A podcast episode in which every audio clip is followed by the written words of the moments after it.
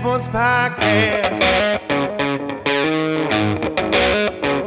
I said, Welcome to, welcome to the Dirty Sports Podcast with Andy Ruther and Joe Prano. Welcome to, welcome to the Dirty Sports Podcast. Welcome to the Dirty Sports Podcast. I am your host, Andy Ruther, coming to you live from Cincinnati, Ohio, with my co host from Los Angeles, California, Joey No Chill Prano. Hello, Andy Ruther. Hey, buddy, what's going on? Oh, a lot of sports news today. A Oh, lot boy. of stuff going on. There's a lot of sports. This is one of the heaviest sports news discussion topic days in recent memory. Yeah, I mean, we're we're already in the thick of things with the second week of NFL playoffs. We've got huge basketball news. We've got huge NFL coaching news. I am certain that news will break during the show. And a plethora of dirtball calls. and a plethora of dirtball calls. I, are you just assuming that something's going to happen during the show? Are you just assuming that uh, Kyrie Irving's going to retire, or the Mets are going to sign Springer, or Jason Garrett's going to be hired to be the Chargers coach, or Donald Trump is going to be impeached for a third time? Like, are you?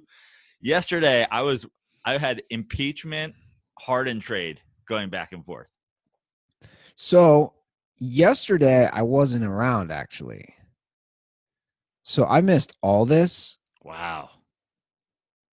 I was running errands and the trade happens. I see a text, of course, from you and Tug. I wasn't following the impeachment stuff. Cause also at this point, like like he's leaving office in a week. So I'm just I kind of like do. I kind of do love the pettiness of like trying to get him like no Secret Service for his life and stuff like that. But also, and I think you would have been the one of the few people to appreciate it. I knew it was going to be the opposite, whatever the opposite of a banger is. But right as it happened, I said Pat Riley just trademarked three peach, just in case.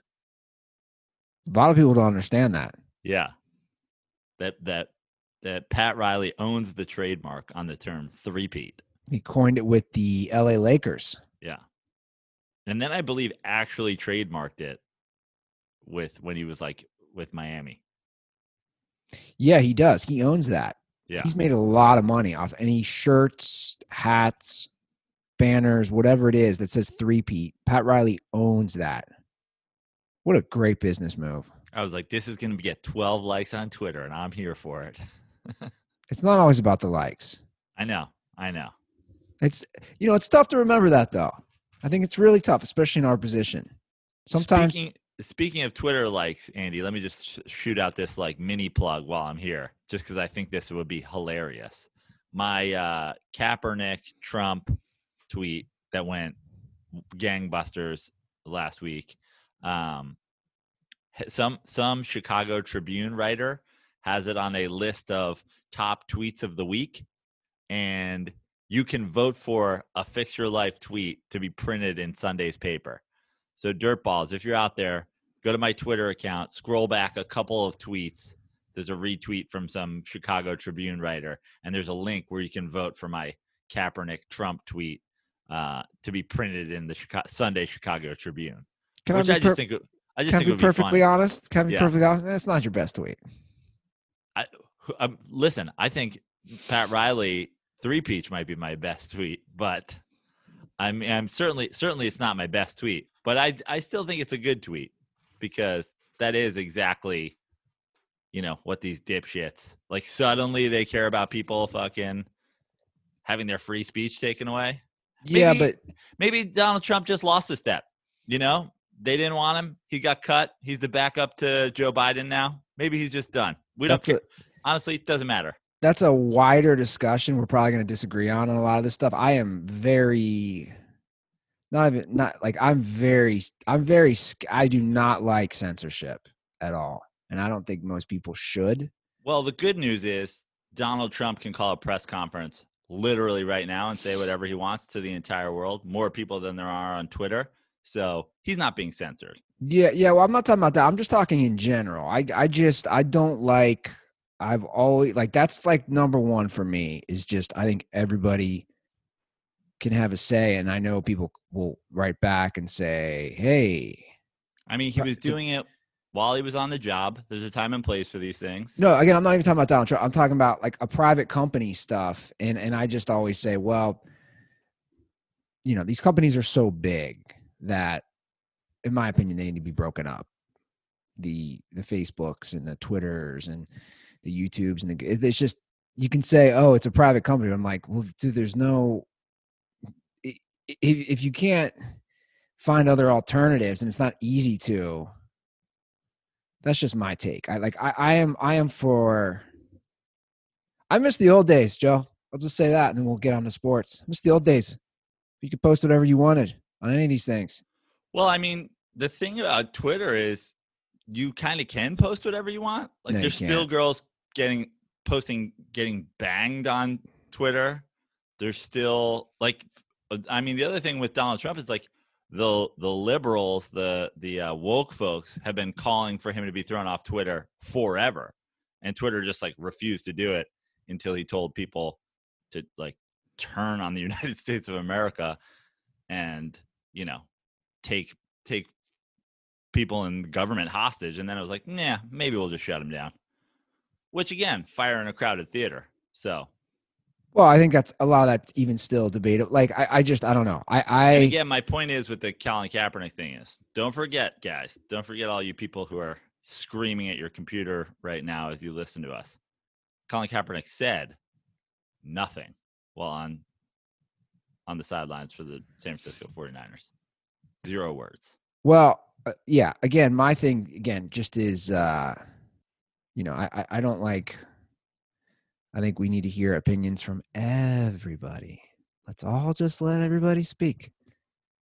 That's all I'm gonna say. Except Kyrie Irving. I don't know if he should get a voice because that guy is a nut job. Well, I don't know. I don't know. Seems like he doesn't want to have a voice because he's not talking to anybody. The last we saw, he was like saging the court in Boston.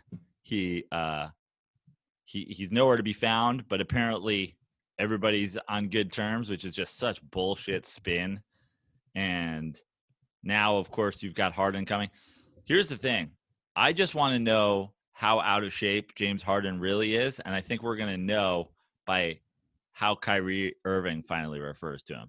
If if when James Harden shows up, they're like, Kyrie, what's it like having James here? And it's like, yeah, he's flat. You're gonna be like, oh god, he's super fat, isn't he? What do you? I mean, this this trade is crazy. So obviously, the big trade goes down yesterday, and it involves how many teams do we have in this? Four, Four. teams. Yes. So the quick recap is the Nets get James Harden. Yes. And that's it. That's it. The Rockets get holy cow, they they they get Dante Exum, dude's name I can't pronounce. How do you pronounce this dude? I don't even know who you're looking at. And Uh, and but- honestly, wouldn't be surprised if you could not pronounce somebody very easily. Well, Victor Oladipo is the main piece of that. right, right. I was like, you know how to pronounce Oladipo, right? Four first round picks. Yeah. Pacers get Caris LeVert, a second round pick. The Nets obviously get Harden, like you said. The Cavs get Jarrett Allen, Taurean Prince, and uh, there it is. Yeah. And I think it's kind of like, in a way, a good deal all around. I mean, the Nets mortgaging everything for James Harden seems kind of reckless, but at the same time, you've kind of like I said it, I've been saying this for years. I'm not a Kyrie Irving guy at all. Um, when when the talk early in the year was Harden to the Nets, if you guys go back, what I said is you have to do it because then basically it's Harden and KD, and you'll figure out the Kyrie Irving situation later. You'll figure out how Kyrie Kyrie fits in. Now the sad part is Kyrie doesn't fit in because he's not there, and also when he like Do you want Kyrie Irving back at this point? Like truthfully, or would you rather like it, if the Nets could get anything at all for Kyrie Irving, you take it, right? Yeah. I wouldn't have wanted Kyrie Irving in the first place. Well, that's what I said. But I mean, what's I think the funniest thing is Kyrie Irving had a chance as the defending champ to to go out and and continue fighting for championships with LeBron James and he didn't want to be the second guy. Now he's the third. Yeah. Now he's the third. He's not even there. He's the third guy to a guy who hasn't showed up yet. And you're like, you're so much more down. Like you talk about Batman and Robin. That was, you know, what what LeBron had going on. I mean, now you're talking about Batman and Robin and like, you know, that woman. I don't know, Co- Commissioner Gordon. Like, who are you? You're Batgirl. You're Alicia Silverstone's Batgirl. Yeah, who's Batwoman? Did I just make up a character? Yeah. Batgirl. He's uh he's non-binary, cisgender, trans girl. Yeah. to make it 2021. Uh, Look, Kyrie a lot has been said about him.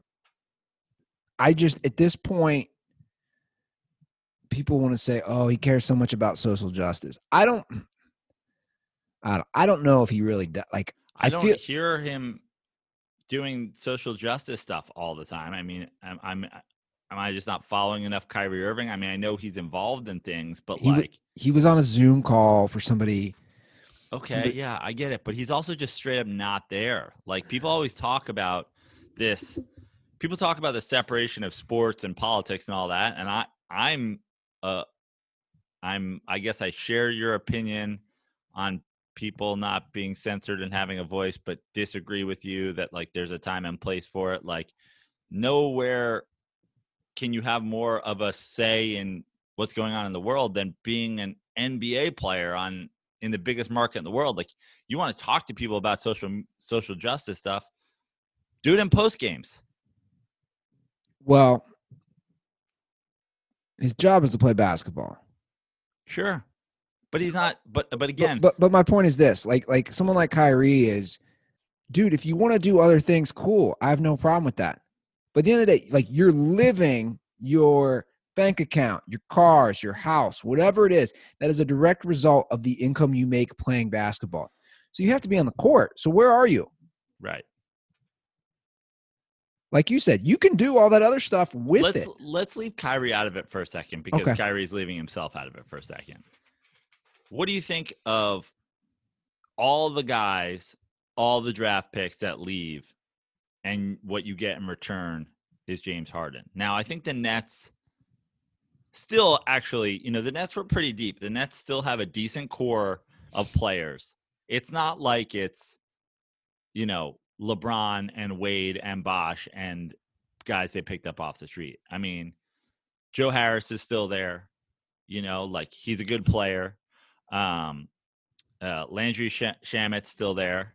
He's a good player. Like they have guys. They have young guys. They have, you know, th- they they have decent drafts in the in their history. I mean, DeAndre Jordan's still there. You know, I mean, they have players to fill in around those guys. What do you think of Kevin Durant, James Hart? Like, are they your favorites in the East? They're the Vegas favorites in the East. Yeah, they're seven and six now. They jumped to the being the Vegas favorites. I mean, I don't know. I just don't know. Like it- it's a lot. It's it's a lot more difficult to play with people. Just because you're great, it doesn't mean you can always play well as a team, right? As a unit. They're not my like like I I don't think they're instantly just going to push a button and boom. They're I just just think to. Kevin Kevin Durant's back. Kevin Durant looks great. You know, no signs of being hobbled. Um, I, I guess my thing with this Nets team, first of all, is, and I ju- I know I just said leave Kyrie out of it. If you can move Kyrie, you're it's you're in a fucking great position. If you can't, I think you're still in a pretty good position. If he comes back, I know this is crazy, but if Kyrie Irving just comes back to the team, I think you get worse. Because now you've got to deal with all that bullshit. I don't think it's crazy at all. And I think Harden, I mean, you talk about it was the big three, the big three, the big threes forever. Now there's the duos. And I think Harden and Durant are enough, especially a Nash slash D'Antoni, you know, uh, a mindset there in how they're going to go about their offense. Like, I think they're going to be hard to stop. Now, that being said, the Lakers are going to win the championship. So is Yeah. this like, you know, is is going to the NBA finals and losing to LeBron James a win? Not not if you're giving up that many draft picks. I mean, I'm talking about year 1. You know, year 1 if the Nets go to the NBA finals, it's a win. And do we think I'll I'll ask you this. Over under half a ring in the Kevin Durant Nets run. Like do the Nets get a championship? I will say no right now. Wow. By the way, you know what's a weird that's happened? Do you remember forever where like in this in these days of player empowerment and trades, NBA trades being wild and and people going all in to win and guys kind of being able to decide where they go and free agency being such a big thing these days. For a while it was like everybody was going to the West. Like everybody like was going to the West. Like if you were a big name free agent, if you were pushing yourself somewhere, you were going to the Western Conference. Like it never happened. Now everybody's going to the East. So weird. Such a weird thing that like there's this like weird divide. It's not even necessarily East and West separated. But for a while, just everybody was going to this conference of teams. And now everybody's going to the other conference. It's kind of crazy. I know what you're getting at. Oh, I'm getting at what all these NBA players are getting at. Every single guy in the NBA who is alive is avoiding playing LeBron James to the last possible chance they can. Because LeBron James is the GOAT. Kevin Durant knows it. James Harden knows it. Kyrie Irving knows it. Fucking Giannis knows it. Luka knows it. Dame Lillard knows it. They all know it. LeBron James. I'm gonna play Michael. Jordan knows it. Michael Jordan's mom knows it. Can I play a call real quick Sure. about about the trade? A little different angle from it. Let me play this. What's up, boys? This is Nick Patterson from New Castle, Pennsylvania, calling in. And today I am fucked off. So I'm a huge fan of the Rockets, and James Harden just got traded, which he absolutely should have. He was cancer. But what I don't understand is why the hell they decided to send him to Brooklyn. From what I've heard, Philly was willing to give up Ben Simmons and extras to get him. So one of two things happened here. One, Tillman Fertitta decided not to trade with the Sixers out of spite. That, that's it. Or two, they did everything James Harden wanted, even after Harden ruined the team the past couple years, which makes Fertitta a cuck. Which is it? Thanks, guys. Condoms are for the Pittsburgh Steelers. They're also a cancer to the world. All right, so we have a cut claim on the call. Uh, I want to unpack this for a lot of things. I am not saying what James Harden did in not showing up in openly shitting on the Rockets is right. At the same time, Pandora's box is open. We are not going back. These guys, James Harden is not the guy, first guy to control his own fate in the NBA and in sports and in whatever. Everybody can shit on Mike D'Antoni never getting you a championship, blah blah blah blah blah, all that stuff. The guy who made James Harden a an MVP left. What they replaced him with was a first-time head coach and John Wall. Like the idea that James Harden wasn't going to pull this, it like if you were shocked that James Harden was like, I'm not playing for this team anymore, you've been in a coma for the last 10 years of the NBA. So, cancer, I don't agree with what he did, but cancer is a little aggressive. That being said, I think it's a combination of all those things that he said. Yes, they were never giving Morey Harden.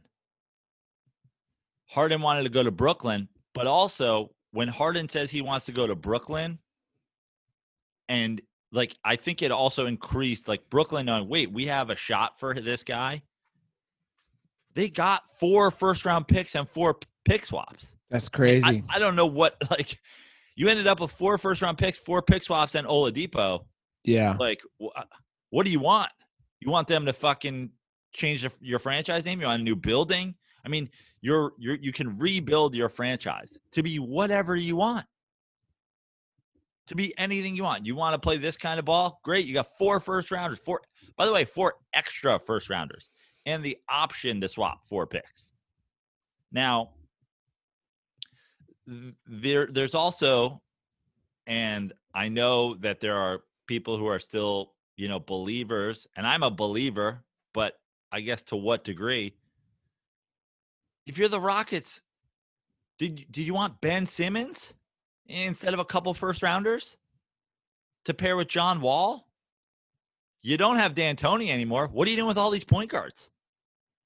What are you doing with Ben Simmons? At least Vic can play off the ball. What are you doing with Ben Simmons and John Wall and two first rounders? Yeah. So I think your deal's better. I think you were able to leverage a better deal because Harden openly wanted to go there. And I also think you were like, fuck Daryl Morey. But let me just tell you, and I think Ben Simmons is a good player. You're complaining about it. This is a blessing. You don't want Ben Simmons, John Wall. Like, just start over. You have four first rounders to start over. You got a couple of guys uh, in John Wall who seemingly wants to play there. And if he continues to, you know, stay healthy, like he's a piece. Vic Oladipo, at some point, somebody's got to let him stick around. Like that guy's so good and has been on four NBA teams. Like at some point, you got to let that guy. Like you have a good. you- You're going to suck this year, but you're going to have a good core when you you can build from something. And also, Vic is, I think, expiring, so you could potentially move him for more draft picks come the deadline. I think it's a great deal for Houston. Yeah. Because he wanted out anyway. Yeah, I think it's a great situation for them. And I just think that the the Sixers were probably not willing to give up as much because I I bet anything Doc Rivers is like, "Mm, I'm okay on that. And Morey already been there, done that, and they were never going to give him. I mean, I'm saying Morey wanted him, but obviously, at what cost? Were they going to give up four? I mean, if you were going to get four first round picks and Ben Simmons, it's a different story. But I think you're better off starting over than starting over with Ben Simmons. If Brooklyn doesn't make the finals, it's a complete and utter failure. Like they have to make the finals. And I'm not sure that they will, Me either. just because it's year one. It's year, you know, you're you're part of the way through year one. Um, Nash is a first year coach. Uh, the Kyrie thing is going to hang. I know he's itching to get back. He's itching to get like, is he on Mars? If he's itching to get back, why isn't he fucking back? And Yeah, does it it. hurt you? And does it hurt you or help you? What's the reasoning right now for Kyrie? Personal family stuff, he's claiming. He attended both his, I think his sister Dude, and his if dad's we birthday. had if we had answers, we could work on Steve Nash's coaching staff because he doesn't have fucking answers. And you know, I said I I replied to this tweet yesterday, and uh, I replied to this tweet yesterday, and and I don't I don't know why people defend him, but like Jordan Schultz, who is you know uh, one of these guys, is a sports media member. He co-hosts uh, CJ's podcast with him and whatever. He was like, people gotta you know take it easy on attacking Kyrie's character, like blah, like and judging him, like we don't know what's going on. I'm like, and I replied, how many teams, teammates, and coaches does Kyrie have to have a problem with before we can start judging his character? We've got LeBron and Cleveland. I mean, you can't play with LeBron. Start one like, you know, red flag number one. Boston makes them worse. Literally, they only play well when Kyrie's out. They go to the Eastern Conference Finals. He comes back. They don't. Has a problem with Brad Stevens. Gone. Nets. A no show last year. This year, no show. Reportedly has problems that they they hired Nash. Said they didn't need a head coach. Pissed off they hired Nash. Why? Because he's white? Like I don't even know. What's the reasoning? Because he's not because he didn't have say. Like I understand Steve Nash is a first time head coach, and I know this whole like we did this whole white privilege thing with his hiring and blah blah blah blah blah. And let's be honest, there isn't really a sign that Steve Nash was qualified to be a head coach yet. He's not the least qualified guy to ever be hired as a head coach. He also brought in Mike D'Antoni to be his lead assistant. You're you're getting a fucking great NBA coach to mentor a head coach in his first season, like D'Antoni is not going to be there for a long time. D'Antoni will go on and get another job. But for now, he gets to just like Sherpa Steve Nash through his first NBA season. What are you complaining about? How many people can Kyrie have reckless issues with? Greats. LeBron, Brad Stevens, Mike D'Antoni slash Steve Nash before yeah. we're like, you know what, you're kind of a dick. Well, look, it's all laid out there. These are the facts, and the facts are he has Galileo. he has a problem with Galileo. Was it Galileo who said the know. Earth was Magellan. round? No, Magellan was an explorer. Yeah, these guys were all involved in helping determine, right? God, I don't know. How smart! I tried to do a fucking Earth joke, Andy. I I know you did. Hey, the effort was there. I think it was Galileo. Planetary motion wasn't he? Sure. That his that's his physics thing. I don't know did? if it was strong pull by me. Hey man, strong pull by me to bring up planetary motion. Come on. I'm. That could be, you know, that could be a phrase that you just made up. I have no idea. It could be actually. I don't know. Shout out to Mr. Becker, my physics physics teacher, senior year at St. Xavier High School. That guy took a lot of acid. Uh, by the way, he did. Fucking Becker. I'm surprised uh, St. Xavier wasn't teaching like Earth's the center of the universe and, you know, Adam and Eve shape, chiseled it into a round shape. No, man. Jesuits are all about education. Did you know that? I didn't. No. So their their their big thing is that sect of the Catholic Church is all social justice and education.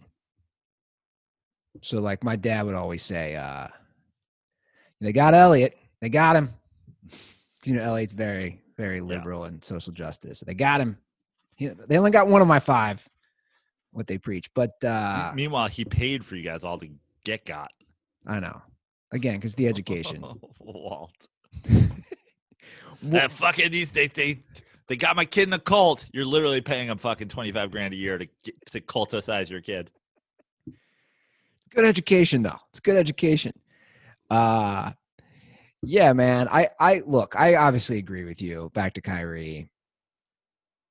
And everywhere he's gone, and I think to defend him at this point is making excuses. The idea that know, he's so complicated. We're all complicated. We all are. Every single human on this earth is complicated. We have a different range of problems, emotions, feelings, you name it. We're all complicated. But but that that was my point earlier. It's not a shut up and dribble. It was just a hey man, you can do all those things while you play basketball, but you ain't playing basketball. I mean, I uh, again, and I'll take it one step further. I think you can do those things better if you're playing basketball. I think they're worse if he comes back. I agree. And I think it'd be funny if they start playing well without him and then he comes back and then the whole flow and juju of the team is all screwed up. Uh, I think the Nets have to make the NBA Finals for this to be a success. I think they have to win a ring, maybe multiple rings, uh, in the Kevin Durant, James Harden run for this to be considered a success. I think going all in. I mean, look, playing in the NBA, you know, championships are hard. Getting to the finals is hard. You know, uh, Kevin Durant managed to do it one time before he did what James Harden did and joined a team that was, you know, set to win already. Um, he had no championships before that. James Harden has no championships. James Harden has one finals appearance as a guy off the bench. Like it's difficult, but these guys, if you if you're going to do this and you're going to mortgage a Brooklyn future in terms of re- like you have to win, otherwise you've lost out on your you know, otherwise the Nets lose out on the time that you're there and the time after you, just like they did. I mean, we saw them try to go, you know, steal the Celtics big three. It set them back till this day, to right now. Like this year was the turnaround. The Durant turnaround is like finally when they've managed to come out of that. Yeah. That was eight, nine years ago. Way, I had to look it up. Planetary motion was uh, Kepler. It was not Galileo. I am incorrect. Johann Kepler. In case anybody wanted to know the update on physics. Who says we're not teaching things in this show, Joe? Can we talk about the new COVID protocol for the NBA? Sure. Bring back the bubble. That's what I say. I, I was just gonna say. I mean, it's it's not. turn of the bubble. So they're more restricted now. Basically, anyone. Any so a few of the things. Anyone who regularly, like, how are the First of all, how are they controlling this? Is the big question. Like, this is a new point. Anyone who regularly visits the home of a player or staff member must have two COVID tests per week. I guess they're saying you're a masseuse, you're a chef, you're whatever.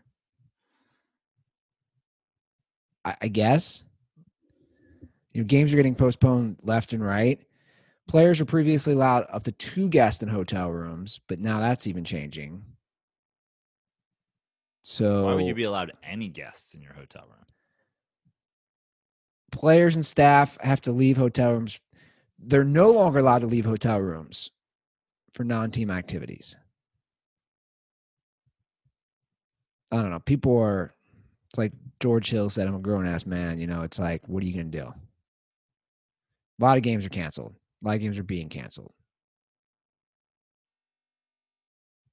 Yeah, I mean, look, I, I understand the NBA trying to have protocols just to keep the games in place, and I think that they're aware that a lot of these things are going to be broken. But the more rules you have, you know, the more rules you have to break just to whatever. I think that they're just trying to play these games.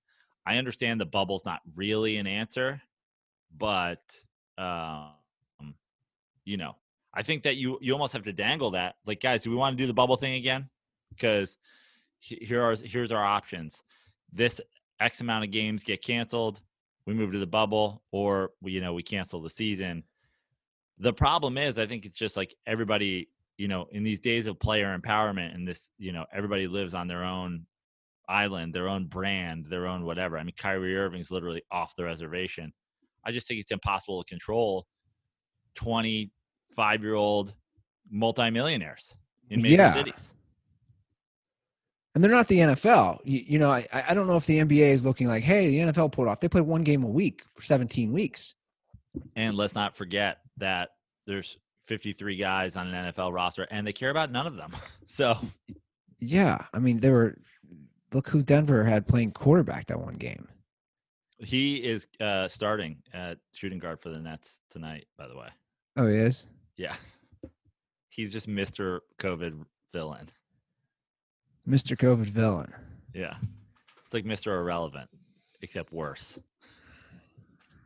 Yeah, I, I just don't. I mean, we're not that many games in, and we're having some serious problems. I just don't know how this.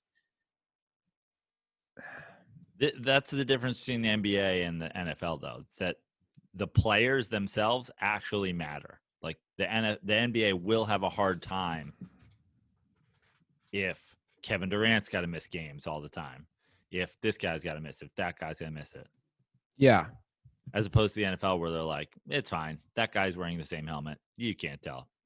We're gonna put him in his jersey. You have no idea. You don't know what fucking Julio Jones looks like. Couldn't pick him out of a lineup. yeah, it's it's crazy, man. I just I just the bubble. It worked, man. I know it was a small sample size as far as how long they're there, but it worked. Yeah, of course it worked, but you can't ask NBA guys to be living at, at fucking Epcot for the rest of their lives. I'm not expecting the rest of their lives. Just eight months out of the year. dude, if you give me, I know it's all relative, but if you gave me that amount of money, I'll move to Russia, bro. Right. But if they gave you that amount of money for the last couple of years and then they were like, now you got to do this for it, you'd be like, what? Wait, hold on. I used to get that amount of money and be able to fucking go to the strip club every night. Now I got to, now I'm getting this amount of money and I got to eat at Dave and Buster's at Epcot. I get it. We're also in a pandemic that hasn't happened in 100 years, right? I mean, th- listen, that the the argument to that is this isn't good for us. This isn't good for the players. This isn't good to the NBA. Is like how important is basketball? If if you're if you're saying, well, it's the pandemic, first pandemic we've had like this in hundred years. Does the NBA need to be a thing? It's very important, Joe. I mean, I agree with you, and the NBA players agree with you, and the NBA owners agree with you, and fans agree with you. But I'm just saying, if that's your train of thought, Like I was being sarcastic saying it's very important, but I think sports are important. I really I agree. do. I really do. I mean, like NFL Sundays for me, it's meant more this year than any year in my entire life. Just to have a, just to have a release from all the bullshit floating around in my head. You know what I'm saying? Like that's just been mm-hmm. so nice. So that's sports, right? And the conversations that go along with that, I, I think it is important. Um, but seriously, sign me up for Epcot Center for eight months. Yeah. I mean, I think this is a good segue into determining, you know, what is more important at certain times sports or your health. Because Urban Meyer has had to step away from the game of football a few times now for his Yeah. health. He's feeling very healthy right now. Yeah, He thinks the Florida sun's going to be good for him. sure.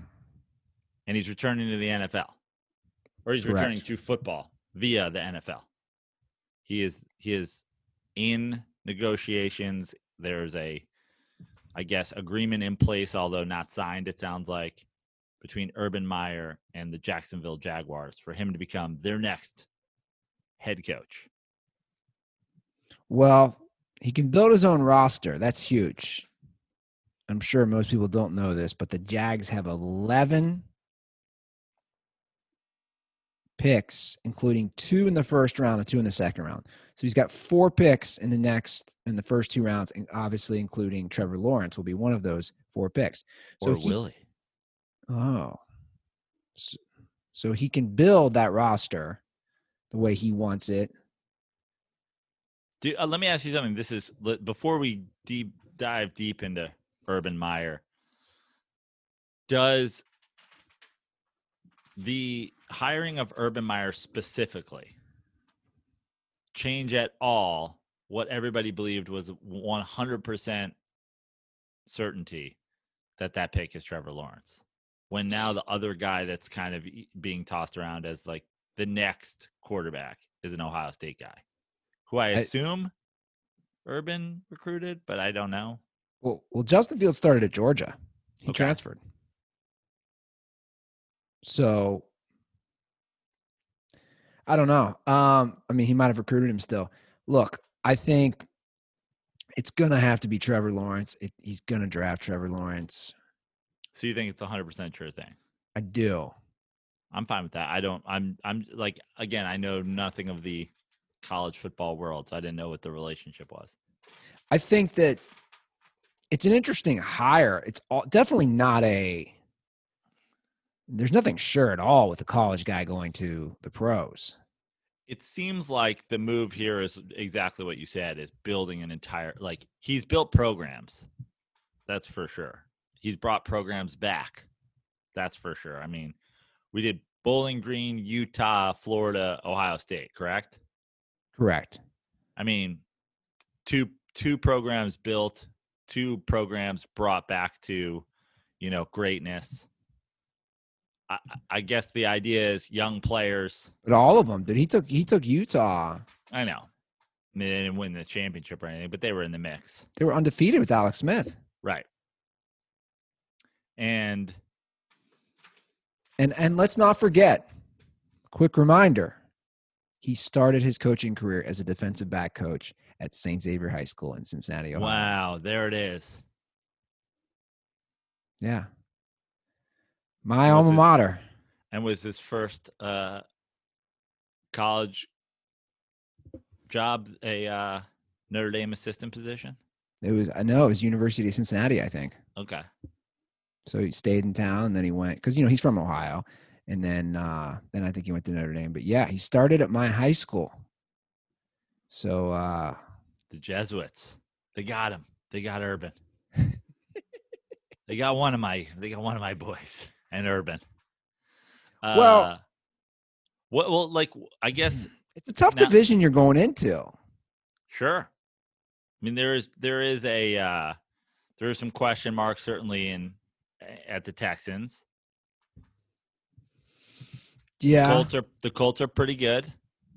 sure. Titans are good. Titans are good. Titans potentially losing their offensive coordinator. Like, what is successful his first year? I think I think honestly, first year is I don't even think you judge. I mean, not going 0 and 16. You know, like I think four wins, but building a culture is success.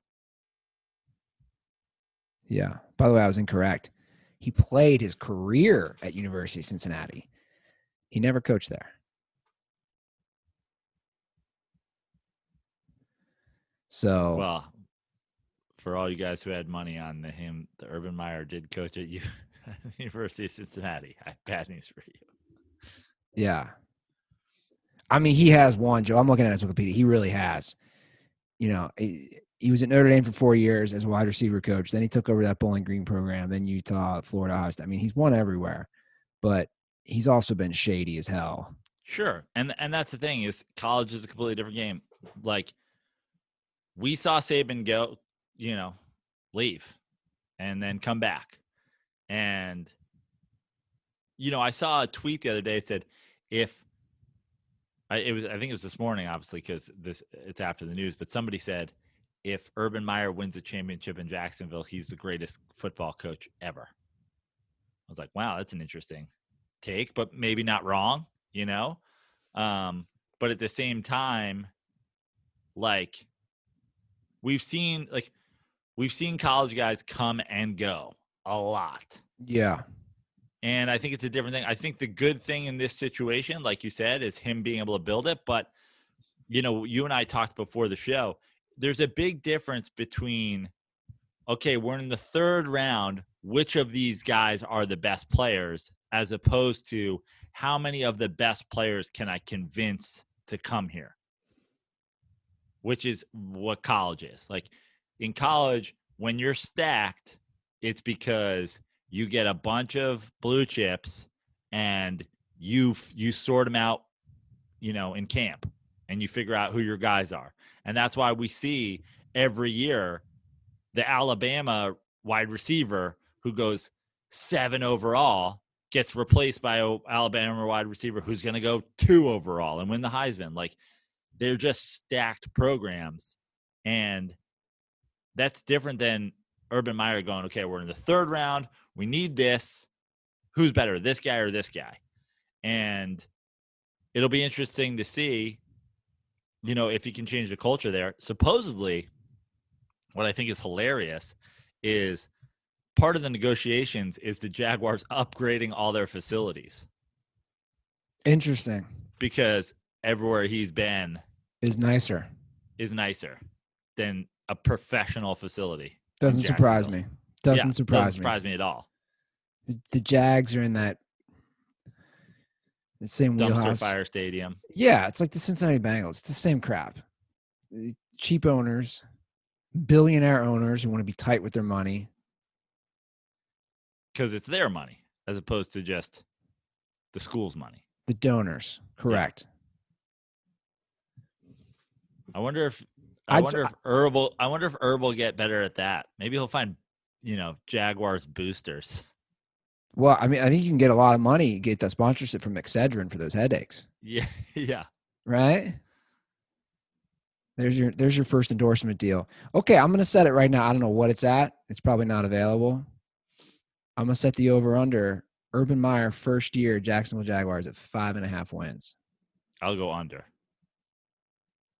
But I'm going to take your same number and ask you this: Urban Meyer five and a half seasons with the Jacksonville Jaguars. Oh, that's not even a question. Under under. yes. So you you basically don't believe. I'm not saying I don't believe. I, you don't think Urban Meyer's turning the Jaguars around and winning a title in three seasons? You give it five and a half seasons down there. I'm saying to just be there. Okay, let's bring it into a current head coach, former college coach. Cliff Kingsbury has been there Two seasons. two seasons. I think we're still debating what how good he can be. He's been better than I thought he was for sure. He's been better saying- than you thought he'd be, worse than a lot of people thought he'd be. So you hated that hire. I hated it. A lot of people love that hire. He hasn't been good. He hasn't been awful. He's been pretty bad, but he hasn't been awful. So where would you put him at five and a half seasons? You're two in, so you're spotted two. It's tough. I'd probably bet four and a half. I bet the over on four and a half. I bet he makes it through. Well, maybe not. Two more seasons. Again, very in that division. That's probably the best division in football. And the Niners are going to rebound. Like, it's not easy, man. But you know what the thing about the Cardinals is? I do think that in Kyler Murray that it's you're going to need good coaching, which Cliff Kingsbury hasn't been so far. But he is the he is a changer franchise player. I think that they'll keep getting better despite the division based on his growth alone and Hopkins. And not fucking it up around them. Like, you know, you you have talent like the idea that he was, you know, he went from having the number one overall pick to the verge of the playoffs in two seasons. Like you can argue he hasn't been good, which I agree in terms of what they've been able to do. But when all is said and done, if you take the details out of it and you look at damn near a playoff team in the hardest division in football in year two, he's turned he's turned around the franchise, right? No, I- no, I agree. Or, That's what I'm has, saying. or has Kyler I, I I don't know. and and Hopkins. I mean, those are great questions. I don't know. I don't think he's a bad coach, but I think it's certainly up in the air right now. I agree.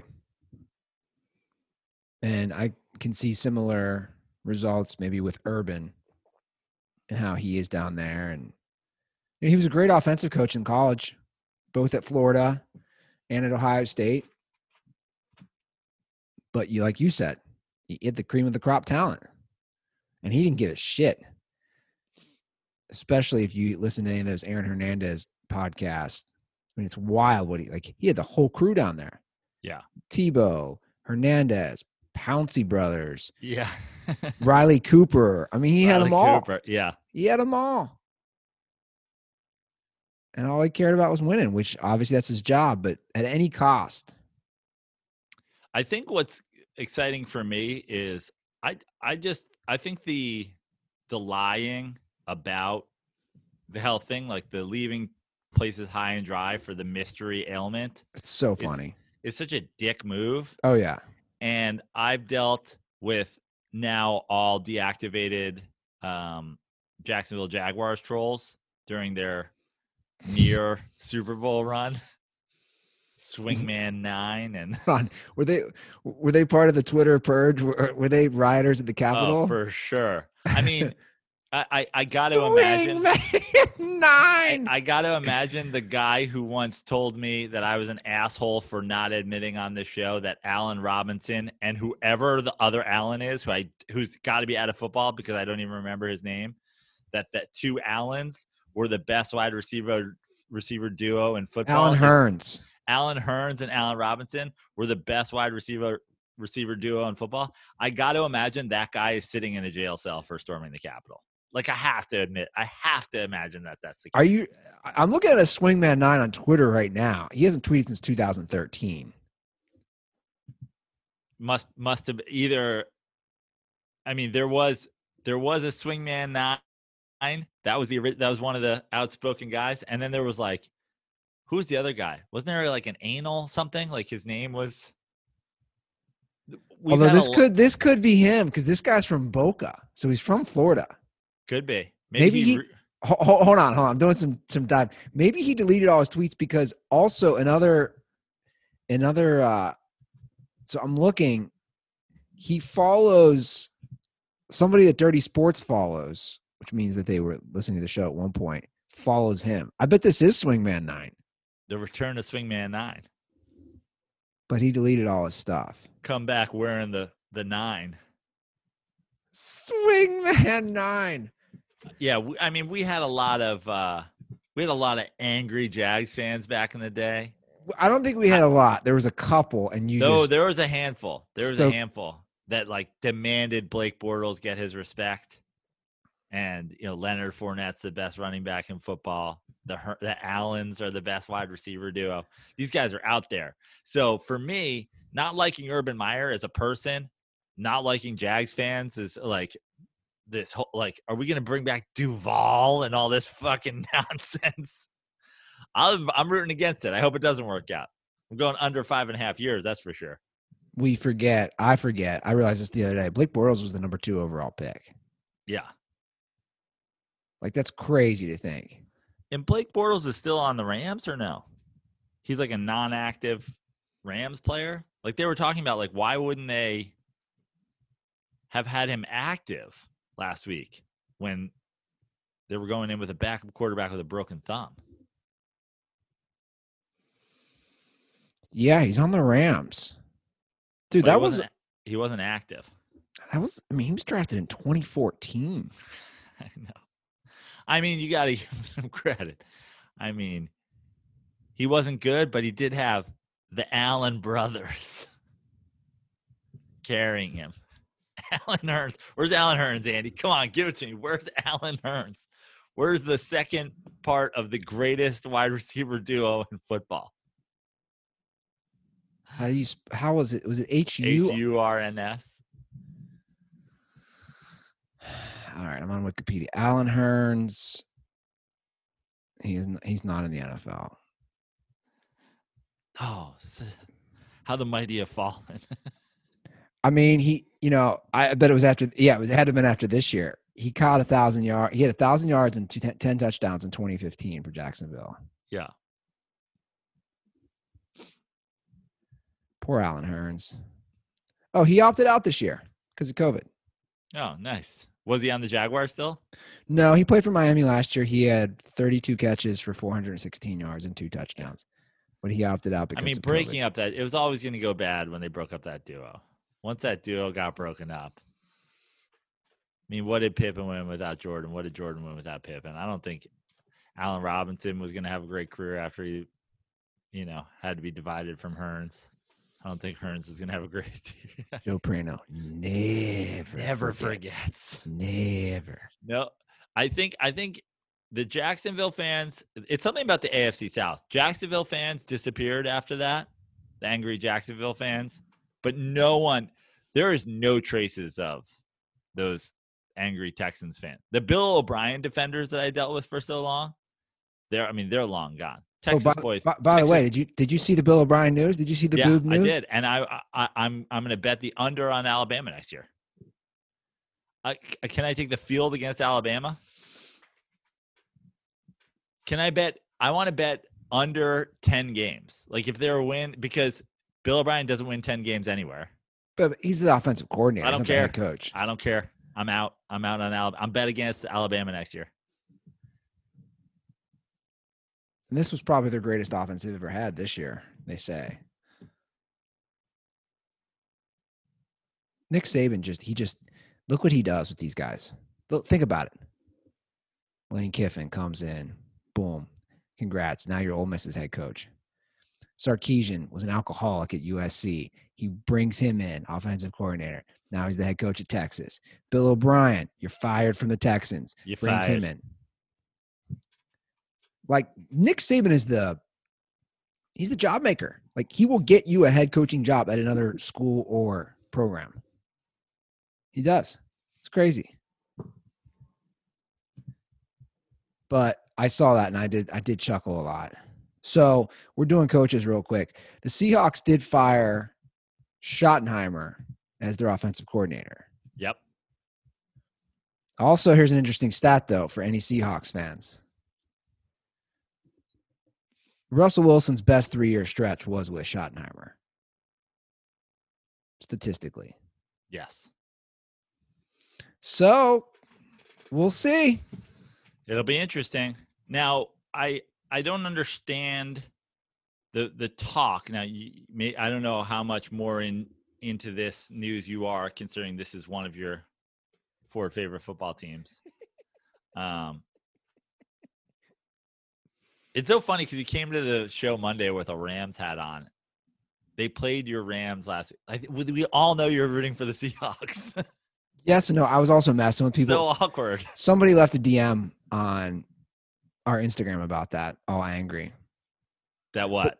That they About- knew you were rooting for the Seahawks? No, about me wearing a Rams hat to the show on Monday.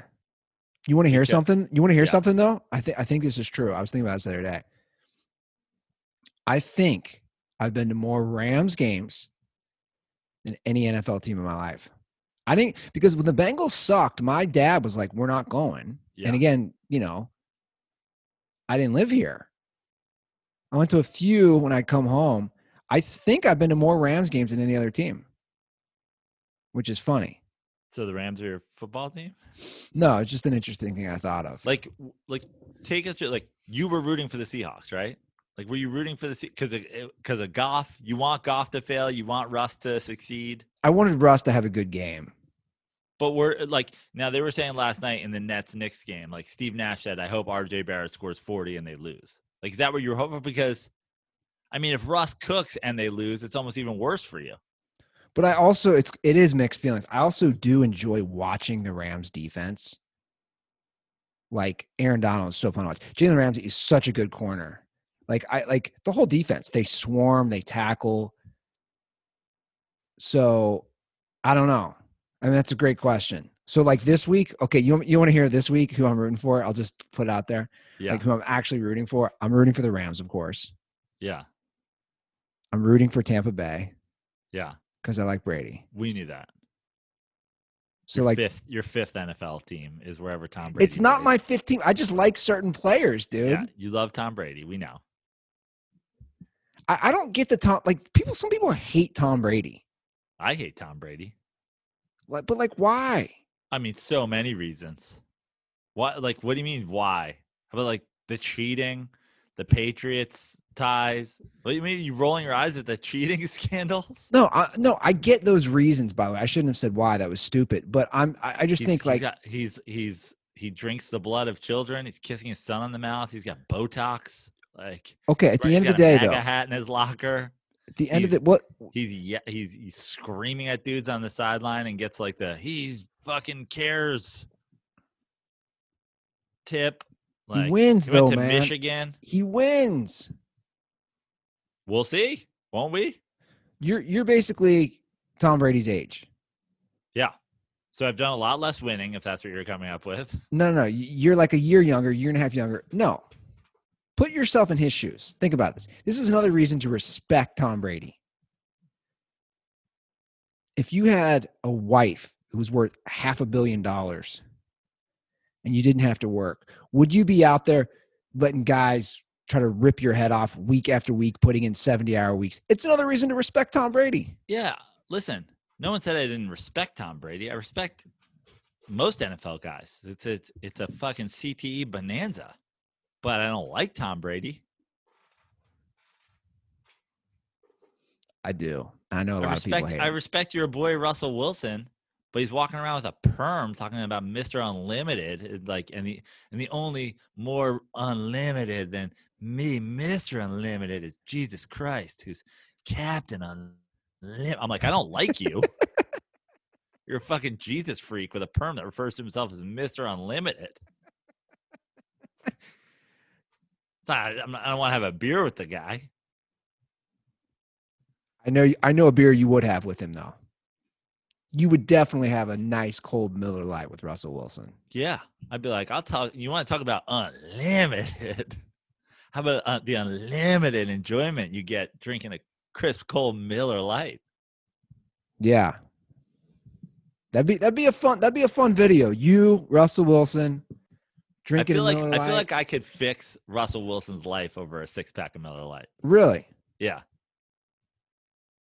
I'd be like, you- Russ, we need we, you need to get out. You need to get off this Mister Unlimited high horse. Come down here, the good old fashioned blue collar American light beer. Come back, come back home. You know, come back down. Come back down with us. Have a Miller Lite. Look at things honestly and openly. Stop trying to cook. Just Miller Lite. Just game manage your way into a championship again. Miller Lite, great taste, less filling. No matter how you feel about the start of 2021, you can get Miller Lite delivered to your door by going to MillerLite.com forward slash dirty sports to find the delivery options near you. Celebrate responsibly. Miller Brewing Company, Milwaukee, Wisconsin. 96 calories, 3.2 grams of carbs per 12 ounces, and less than one gram of protein. And if you're listening, Russell Wilson, is a great way to start your 2021 because you started with a loss. Hit up my boy Joe Prano. You can get that beer delivered anywhere you live. MillerLite.com forward slash dirty sports. Okay, Joe, do you want to hop into some NFL previews? I do. Let's do it. All right. So we kind of alluded to these games already, at least a few of them who I'm rooting for. But let's start off with Saturday's matchups, your NFL wild card weekend. I'm pretty I want I want everybody to know this right away because you know we pick the games every week. Normally we pick, you know, we do our pick and we do our line picks and whatever. And every week people ask me, like on, you know, I was doing Instagram picks for a while and people are always going, Who's your picks? Who's your picks? Let me just say this right up front. I pick the games on the show every week. so first of all, write down who I'm picking here. Also, with this week, with it being like I, I will give you I, I will say one thing. You're right. When I pick 15 games or whatever, do I love all of them? No, some I'm just picking. I actually have, and I'll be specific in telling you, I have picks I like this week, and I'll be betting this week. And if you want to know what I'm in on, it's about to happen. We're giving you our picks. Write them down now. I don't need to confirm on Instagram. If you want to know who I'm picking, who I'm betting on, here we go. I like a lot of games this week. Uh, we're going to start off with my Los Angeles Rams, who travel to Green Bay, where they are six and a half point underdogs against the Pack at Lambeau Field. We have a rested Packers team, a hobbled and hurt Rams team. Aaron Donald to me is a huge question mark. How hurt is he? He said he feels fine, he feels great, but that guy is so good. Is there a better defensive lineman ever? Wow. Um, hmm. A better defensive lineman ever. Who's in that? Who's in that category? I mean, we're talking. We're talking about interior defensive linemen. Or we're talking about probably not, right? I mean, I don't know. You tell me. What was Bruce Smith? Was he? uh I mean, he was an end. Yeah, he was. You know, there. he was definitely an edge rusher, but I- I, think the thing with Aaron Donald is the greatness, and he's been in the league a couple years now too. Like a lot of times, it's that it's a it's a short run at the top for those interior defensive linemen. I mean, It's Warren e- Sapp is you know up there with the modern era defensive interior defensive linemen. Also, I think you know in a way like the thing about uh Aaron Donald, Aaron Donald could be a defensive end. He could be a defensive end tomorrow if you wanted. Well, I mean, I think this stat alone to me makes him the best. He's five-time first-team All-Pro. Right. Like he's five. You know, he's been in the league. He entered the league in 2014, and then he's going to be first team again this year. Right. So we're basically saying of his seven years, he's been the best interior guy for six out of seven. And even on years where he doesn't have a ton of sacks, he just affects the game. If you just put in best defensive tackles of all time, now obviously, like you know, I don't know if they're talking nose guard, nose tackles, like not, but I'm assuming they would be included in this kind of thing. Just the names that come up: John Randle, Randy White, Bob Lilly, Warren Sapp, Alan Page, Cortez Kennedy, Reggie White. Reggie White was kind of an end. And Donald has I mean, I- 85 career Sue. sacks. Uh, yeah, I think he's, I think he's the best. I don't think people realize, and Troy Aikman said this last last game during the broadcast. Cox. Troy Aikman was saying like this guy should get MVP votes every year. He he affects it that much. But he's the big question mark for me. Well, I think here's, you know, when you say he's the big question mark, I'll say this. He says he'll be good to go. I'll I'll take 70% of Aaron Donald over every defensive lineman in the NFL.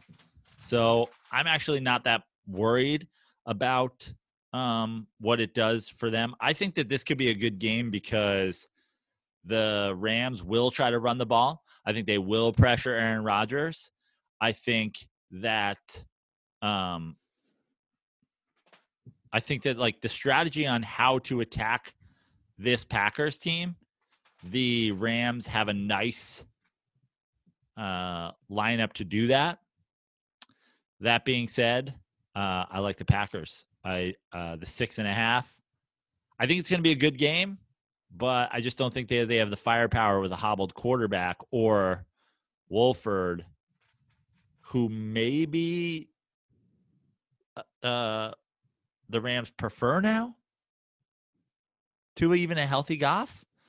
So you have two hobbled quarterbacks. I just don't think they have the firepower to keep up. As far as the games go, I would have this probably f- third or fourth on my list um, in terms of how much I like it. But I like the Packers to cover simply on a coming off a week, rested. But Aaron Rodgers, like Davante Adams, is going to get is going to have some Jalen Ramsey issues. They have what it takes to to cover this spread. I don't think I'm not sure they have what it takes to win. They have what it takes to cover, but it was a slugfest with Seattle. I think that uh, the Packers are that much better. I'm going to take the Packers. Yeah, I agree. Division game was really tough. It's always tough when you play somebody three times last week. I'm gonna go. That, that'd be a fun ram. it- It'll be a good game though. I think it it'll be a good game. I agree. I agree. Their defense is great. It's great. I'll take the Rams to. I'm sorry. I'll take the Packers to win and cover. They're talking about Wolford now. Well, appar- I mean, Goff. Apparently, the thing is, is that like, like, look at how Goff played. I know he's got like a broken thumb or whatever, but like, if he was able to play and be like somewhat effective, and the question mark is still is Wolford. Will Wolford be healthy? Like, why are we even talking about that? Will he be healthy enough to be the backup? When you, You, say don't want Wolford, to. Pl- you don't want to play Goff if he's not hundred percent, but you want to play Wolford over uh, with a neck injury. I don't know. The talk is that like, does Sean McVay actually is he off, off Goff? Hmm, interesting. When you say Wolford, I always think of Teen Wolf when he's like Wolf. Wolf. Remember? Wolf. Have you seen the basketball player in Iowa who looks exactly like the villain in Teen Wolf? Have we? Has this? Has this been talked about? No. Is am, am I the only person who has the the the the the best player in Iowa whose name I don't know because I don't watch college basketball, who's like a white dude with like my eyebrows who looks exactly like the villain in Teen Wolf. The guy who was like 25 playing high school basketball. Yeah. Yeah. By the way, I was watching Cobra Kai a little bit last night, trying to catch up. I don't know. You you're through season three, right? Oh yeah. You know Ralph Macchio's 59.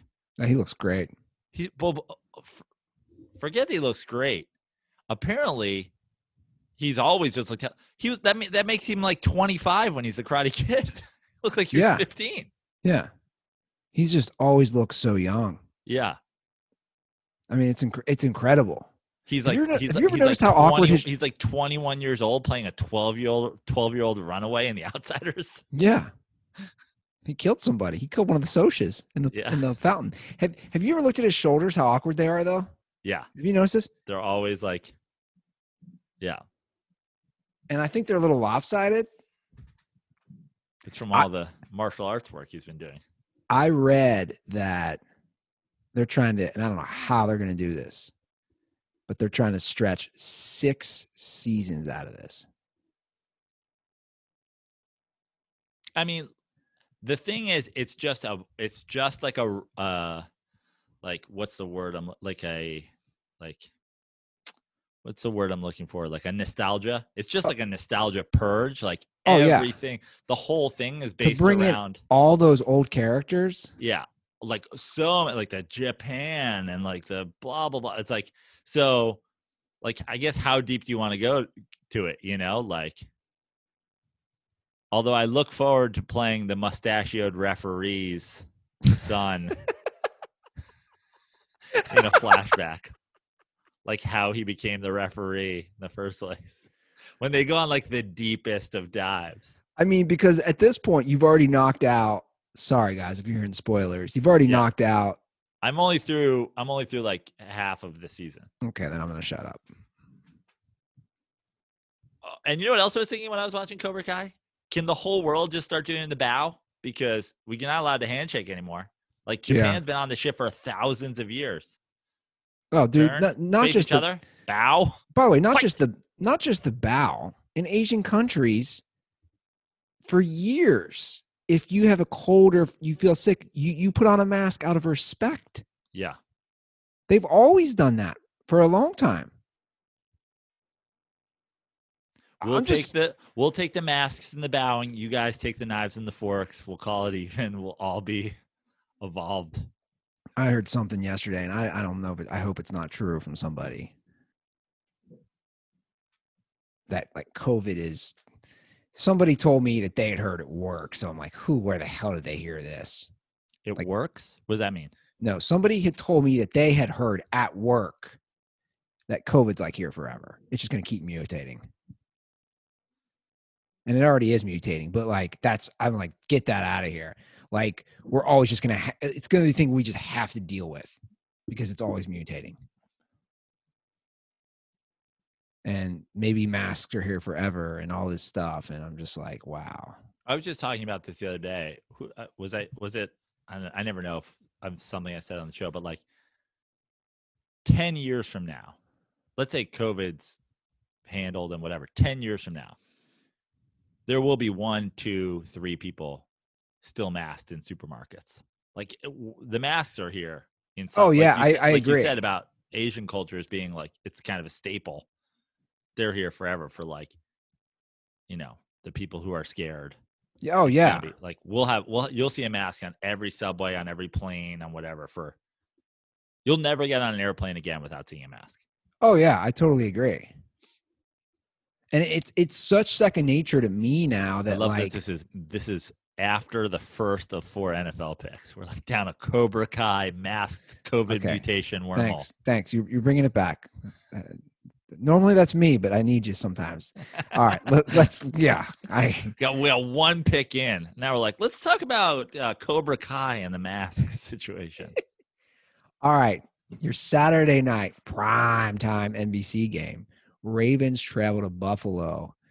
They're basically calling this a real close game because Buffalo's only two and a half point spread. So if that was on a neutral field, they'd be giving Baltimore a half point faves. So here I am, Andy. I got this is this is one of my I, I'm in a playoff bracket.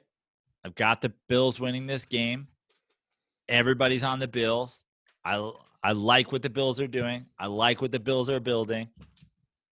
I've never been uh, a Harbaugh stan. I've never been a Lamar stan. I think the Ravens win this football game. I think that they're just playing well. I think that they they're uh, adjusting to what they do well. I think their defense is playing better, and I think that the Josh Allen hype train is should be running local and it's it's running express. People have it running express to the Super Bowl.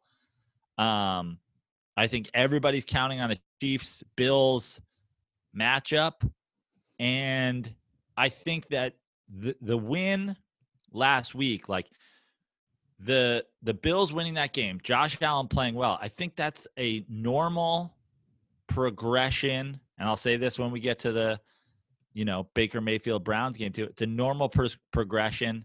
Get your first playoff win. That's great. I think the idea that this Bills team is ready to roll, and and let me just say this also.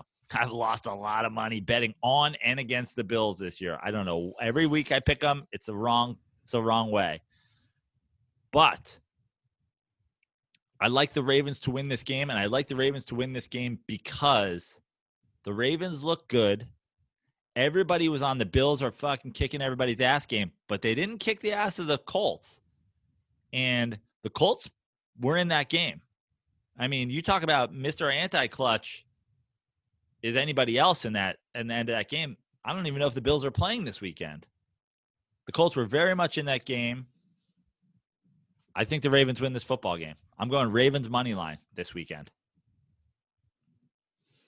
Ravens are playing very good football, best football of the year. I'll be rooting for the Bills. There's another team. By I'll kind of be rooting for. I, I have, I, like I said, I have this bracket, so I've, I'm kind of rooting for the Bills as well.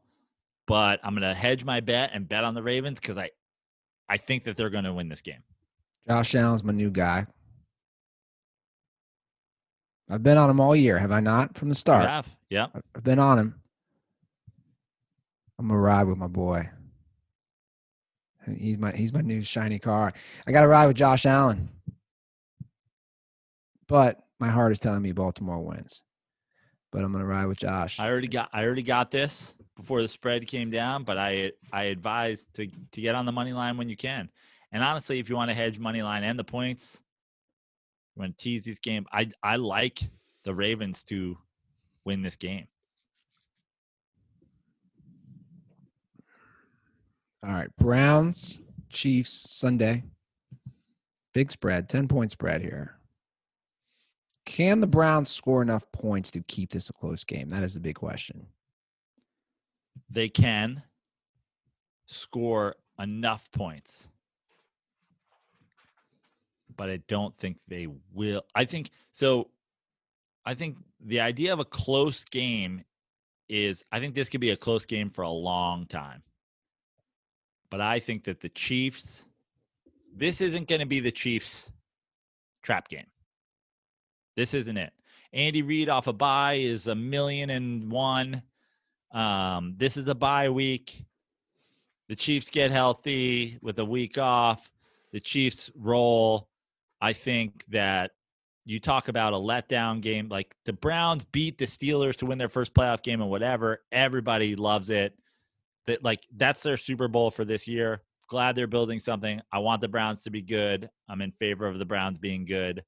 Um, I just don't. I just think it's the opposite of a backdoor cover. I think it's a pulling away of this Chiefs late. Um, I think everybody's been saying the Chiefs can't blow out teams. The Chiefs are letting teams hang around. The Chiefs are letting teams hang around, and that could catch them. I just don't think it's catching them this week. I think the Browns cover. I think they hang. They hang long enough. I'm putting this at my third of four picks. The Browns are gonna like if if this game gets out of control early, they're screwed. The Browns have to hang the first quarter. The first quarter is gonna be so huge. They gotta hang. I think they can hang in the first quarter. I think they can hang in the first half. I think this might be a uh, this might be a Golden State Warriors situation. This could be a third quarter. Everybody's looking for an awesome second half, and the next thing you know, it's just the Mahomes show, and they score 28 unanswered in the second half. In the final game, a third third time they're playing again. Saints have dominated both games, especially game two in Tampa. Bucks are three point dogs in New Orleans. Can they beat Brady? Can can they beat Brady three times? I hate This is a tough this. game. I, I hate this that I'm doing this. I'm taking the Bucks to win this game. oh baby. it's not good for me and my long and storied history with Tom Brady as like a Tom Brady truther.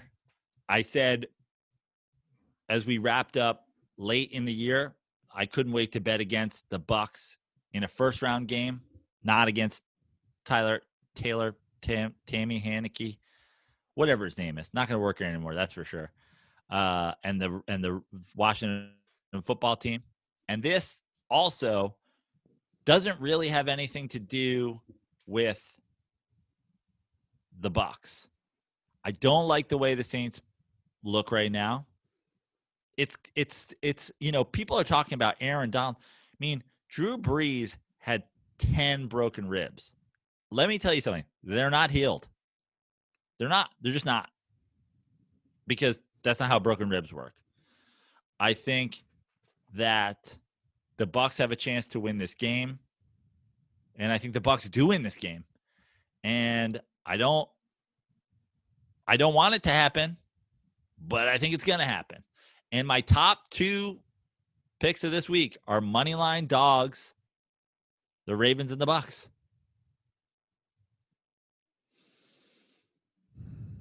Yeah, I will be rooting for the Bucks, as you know.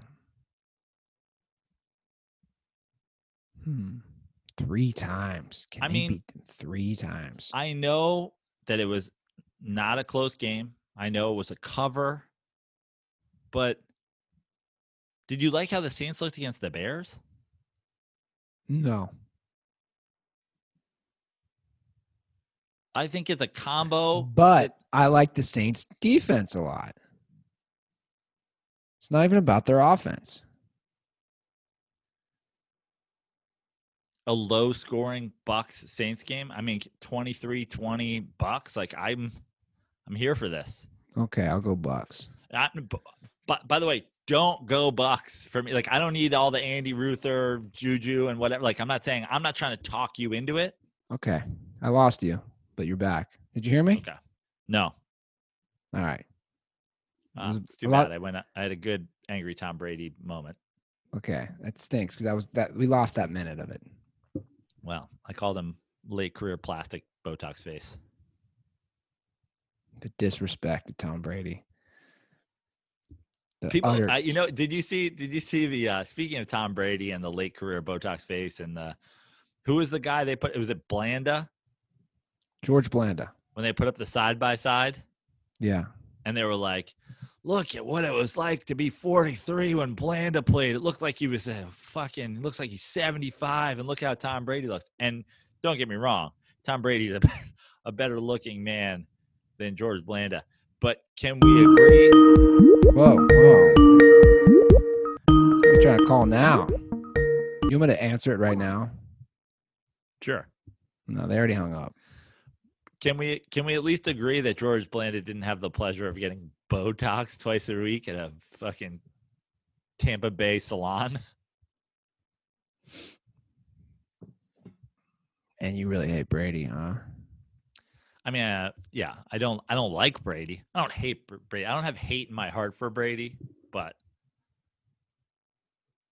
I'll be Hey, rooting eh for him this week because I'm betting on him. I feel you. I put I I don't hate any more. I don't hate anybody more than I love my money. So I will be rooting for Tom Brady this week. Okay. You want to get to some calls? And if he loses my money, we'll we'll get an angry Botox face cheater, fucking fraud rant. Doesn't surprise me. Let's get to some calls, Joe. Let's do it. Dirt balls, dirt ball calls, dirt balls, dirt ball calls, dirt balls, dirt ball calls. We got the dirt balls, dirt ball calls. First one up, non-sports call. Gentlemen, CT, formerly from Seattle, lifelong Seattle Kraken fan, calling in with a very important question. Uh, since I've now moved out of the city, I exclusively lived in uh, apartments in Seattle. Um, you know, it's an expensive city to find a house in, but now I have a house in my new location. And Andy, I know you moved to the suburbs, uh, but one thing I've noticed that uh, people are leaving their Christmas lights up for an extended amount of time. It kind of drives me crazy. Now, this is the first year I got to decorate a house with Christmas lights. I had fun. Me and my wife set them up. We took them down December 31st. You get a week past Christmas. That's kind of my deadline. All right, I, I'm sorry, I lost the call at the end, but he was going to ask.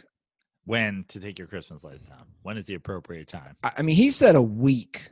I, first of all, I think That's a little aggressive. I think a week is like a fine answer. Like if you want to use that as your baseline, that's fine. But like, first of all, December thirty first isn't a December thirty first is six days from Christmas. Also, you take it into the new year. Well, that's what I was going to say. And also, it depends. You you take it into the new year. December thirty first was a Thursday. I- think this matters, right? So Friday was January first. You leave them up through the weekend, through the bowl games, whatever it is. I think the most appropriate time would then be the beginning of next week. Now, I had to delay because I had some stuff going on here. We still have a Christmas tree up in our living room. Now it's far too long for me. I'm not the only person who lives here.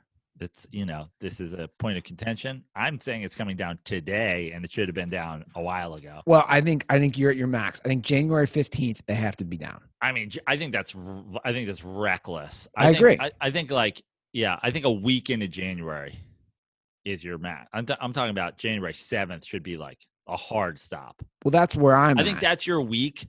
How about this? This is this is what I think the answer should be. New Year's Day, they're up because that's still a holiday. New Year's Day, and we're talking about the holiday season, right? true. So New Year's Day, you don't take them down before the second, but between the second and the eighth, that's your window of like, that's your window of like when you have time to do it. If you're a fucking high powered lawyer, you don't have to take it down on the second if you have like a, if you're arguing in front of the Supreme Court or whatever. But like, my point is, you got that week, sometime in that week when you are free, when it's when you have time off, when you have whatever, take your lights down. yeah, and t- the thirty first CT. I like that's depressing. When the ball drops, I want to have Christmas lights up and a Christmas tree. Uh, Yeah. Like that's a. I've I've actually never heard of that ever. I've always heard what you're saying.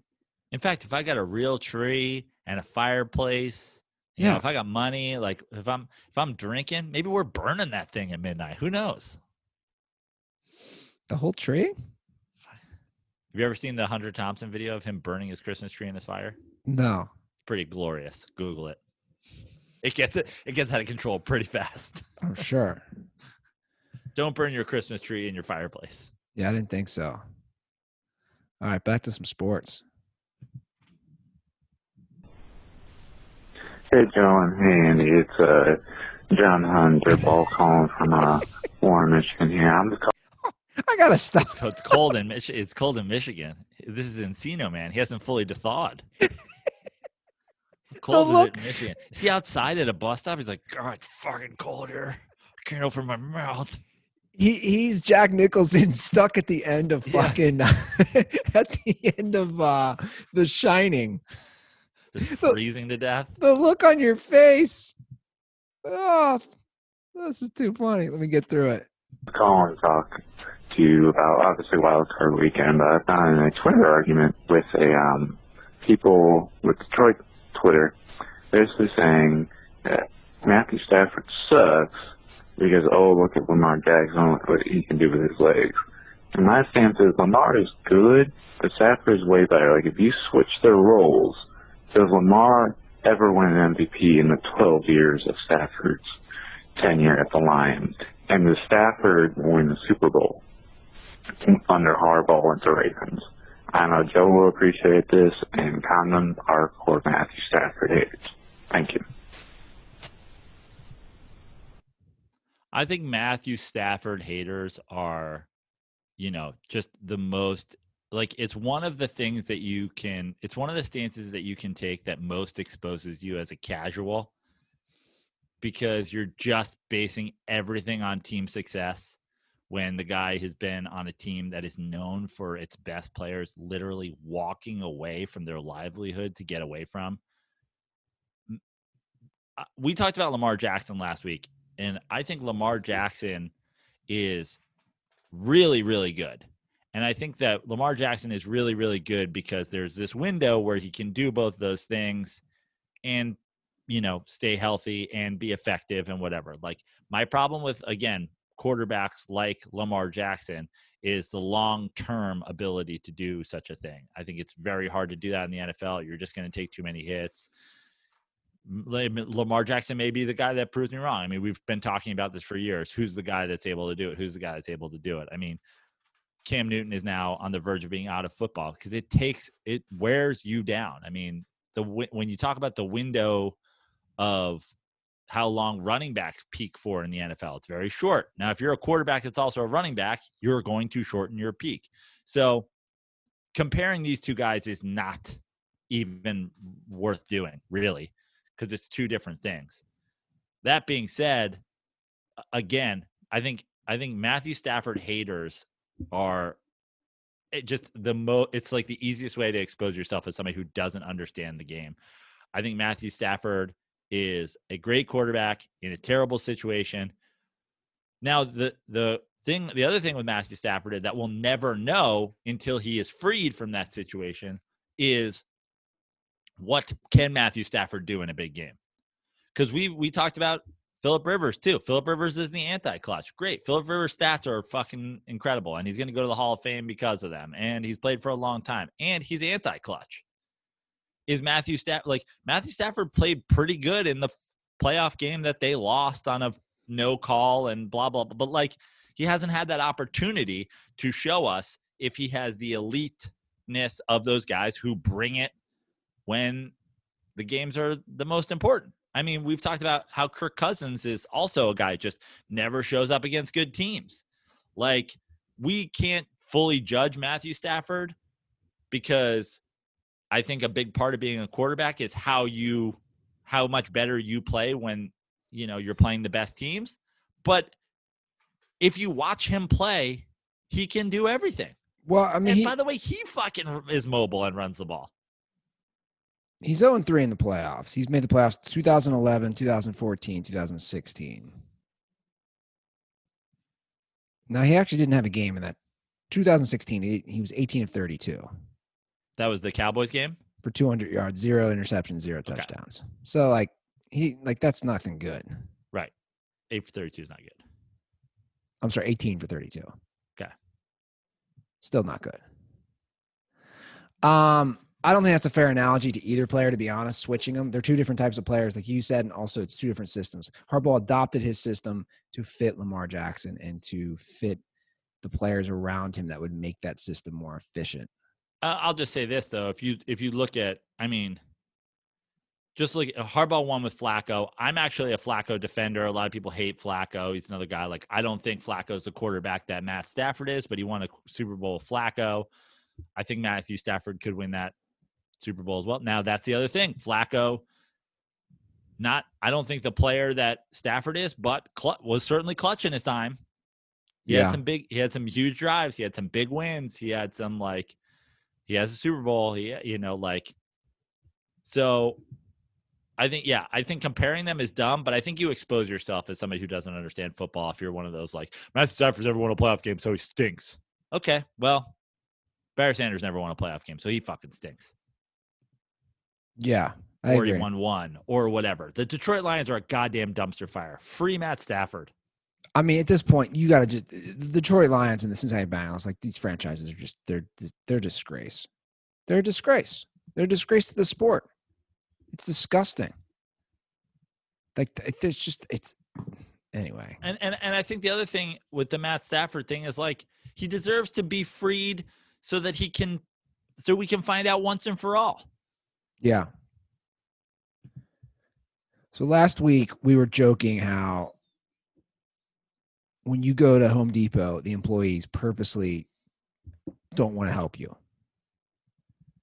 And we said, "Hey man, or hey dirtballs, If you work at Home Depot, what's the deal with this?" happening in your local Home Depot? And and there's a few DMs, but then we had a call. Apparently, this is also a problem at Lowe's. So we have a call to hear some insider info about what went down at Lowe's as far as the workers actually helping the customers. Hey boys, this is Jeremy from Cincinnati, or Chris Came and Your Mom from the Stakes app. Uh, I'm just calling in uh, with some experience from Lowe's. Uh, I was in college, and I worked in the outdoor garden area. Uh, and it is true, uh, we tend to grow customers from associate to associate just to get them out of our way, because you have no idea what we're talking about. Uh, 90% of the people that work there are underage, like 18 years old, and uh, don't have any experience with anything. So we'll run to the back and say we're looking for something, but in the back is just appliances and nothing else. So if anyone says that you need to go to the back for something, they're lying to you and just waiting for you to walk away so they don't have to deal with you anymore. uh, condoms are for anyone that defends the quality of life argument. It sucks here. Later, the boys. Hey, hey, hey, come on, fellow Where is he? Cincinnati, Cincinnati. Like, Oh, bro, man. what are you doing? What are you doing? Like, it's all perspective. You're young though. You probably haven't experienced much of that. If you want to go move somewhere else, you should, but you got to get perspective. I love the quality of life here right now. I do. I love it. I fucking love it. No complaints from me. But everything he said in that call makes total sense. I, I love the fact of going to the back. I mean, going to the back, that's great. That that's hilarious. There's nothing in the back. If if they're going to the back, they just want you to leave. And by the way, that's true. When I went to Home Depot, that's what they did. Think about it. One guy says, Hey, Teresa's our girl. She knows about this. Kicks me over Teresa. Teresa kicks me over somebody else. Yeah. I think basically what it comes down to is a hierarchy of knowledge because I have gone, I've done a lot of, you know, contracting stuff and construction stuff and whatever, and not as a person who knows anything about that. I've always been, you know, I've always been, been the, just the muscle in, in people's, uh, things. Like you need, you're, you're doing some work and you help lifting some shit or nailing some shit. Like I'm your guy. So I have I've seen the hierarchy. Basically, if you're a contractor or somebody who really knows what you're doing, you go to Home Depot, you're at the top of the food chain. Below you is the employees who work there who should know what the fuck they're talking about, but don't know nearly as much as people who know what they're doing in a home fucking, you know, improvement sense. And then below them is customers who just walk into Home Depot and are like, hey, I don't fucking know anything. And then they look to the associates, but the associates are like, I barely know. I only know what I've learned while working at Home Depot, which is why, and I don't know if I said this last time, my advice is always fuck the guy in the orange apron or the blue apron. Ask the guy who's in work boots and a fucking flannel. He knows what he's talking about. I actually witnessed that at Home Depot last week. There was an older couple, and there was a guy in work clothes, and he started helping an older couple out, like like nicely. Like he didn't have to. I saw he saw they were confused. He's like, "You got what do you guys need help with?" And I was like, "This is crazy. He doesn't even work here." And he's telling them what to get for their faucet or whatever. Yeah, because he knows what the fuck he's doing. So But much may- so that he can do it for a living and not have to work at Home Depot. but it makes sense right if you're a 19 like like how would you know if you're a 19 year old kid who goes to college and somebody walks into the plumbing section what the hell do you know Well, you would learn, I assume, right? It's like, what do I know about making fries if I work at McDonald's? Like, you fucked on the job training. That's what you would know. But I just feel like Home Depot and Lowe's and all these places, they're so big that they're just they just can't oh, it's great to get lost. monitor their employees. Their employees can just like, you know, you just Oh, hide yeah. behind some lumber and take a nap. You Oh, how yeah. easy it would be to not work if you worked at fucking Home Depot? Yeah. There's literally like fucking, you know, a, a, there's a aisle full of blinds. I should Put apply for a part. behind some Venetians and I sh- fucking sleep. I might get a part-time job. Yeah. Lachlan Patterson has a great joke of about Home Depot. You want you really want to mess with people? Just get yourself an orange apron and go misinforming people about home improvement. Reminds me. So when I worked for a commercial moving company, you know, we weren't residential commercial, so we had a huge warehouse. So we'd move in and out of, let's say, a whole floor at an office building was moving, right? So we'd have to take apart the cubicles and load them in the truck and then move them to the next spot. You know, so it was a whole thing. But we had a huge two-story warehouse, and the same thing would happen. Like at our warehouse, my boss would be like, "Okay, dude, this is not gonna be easy to find. We need a specific thing for this office that we're going to today. Can you go to the second floor?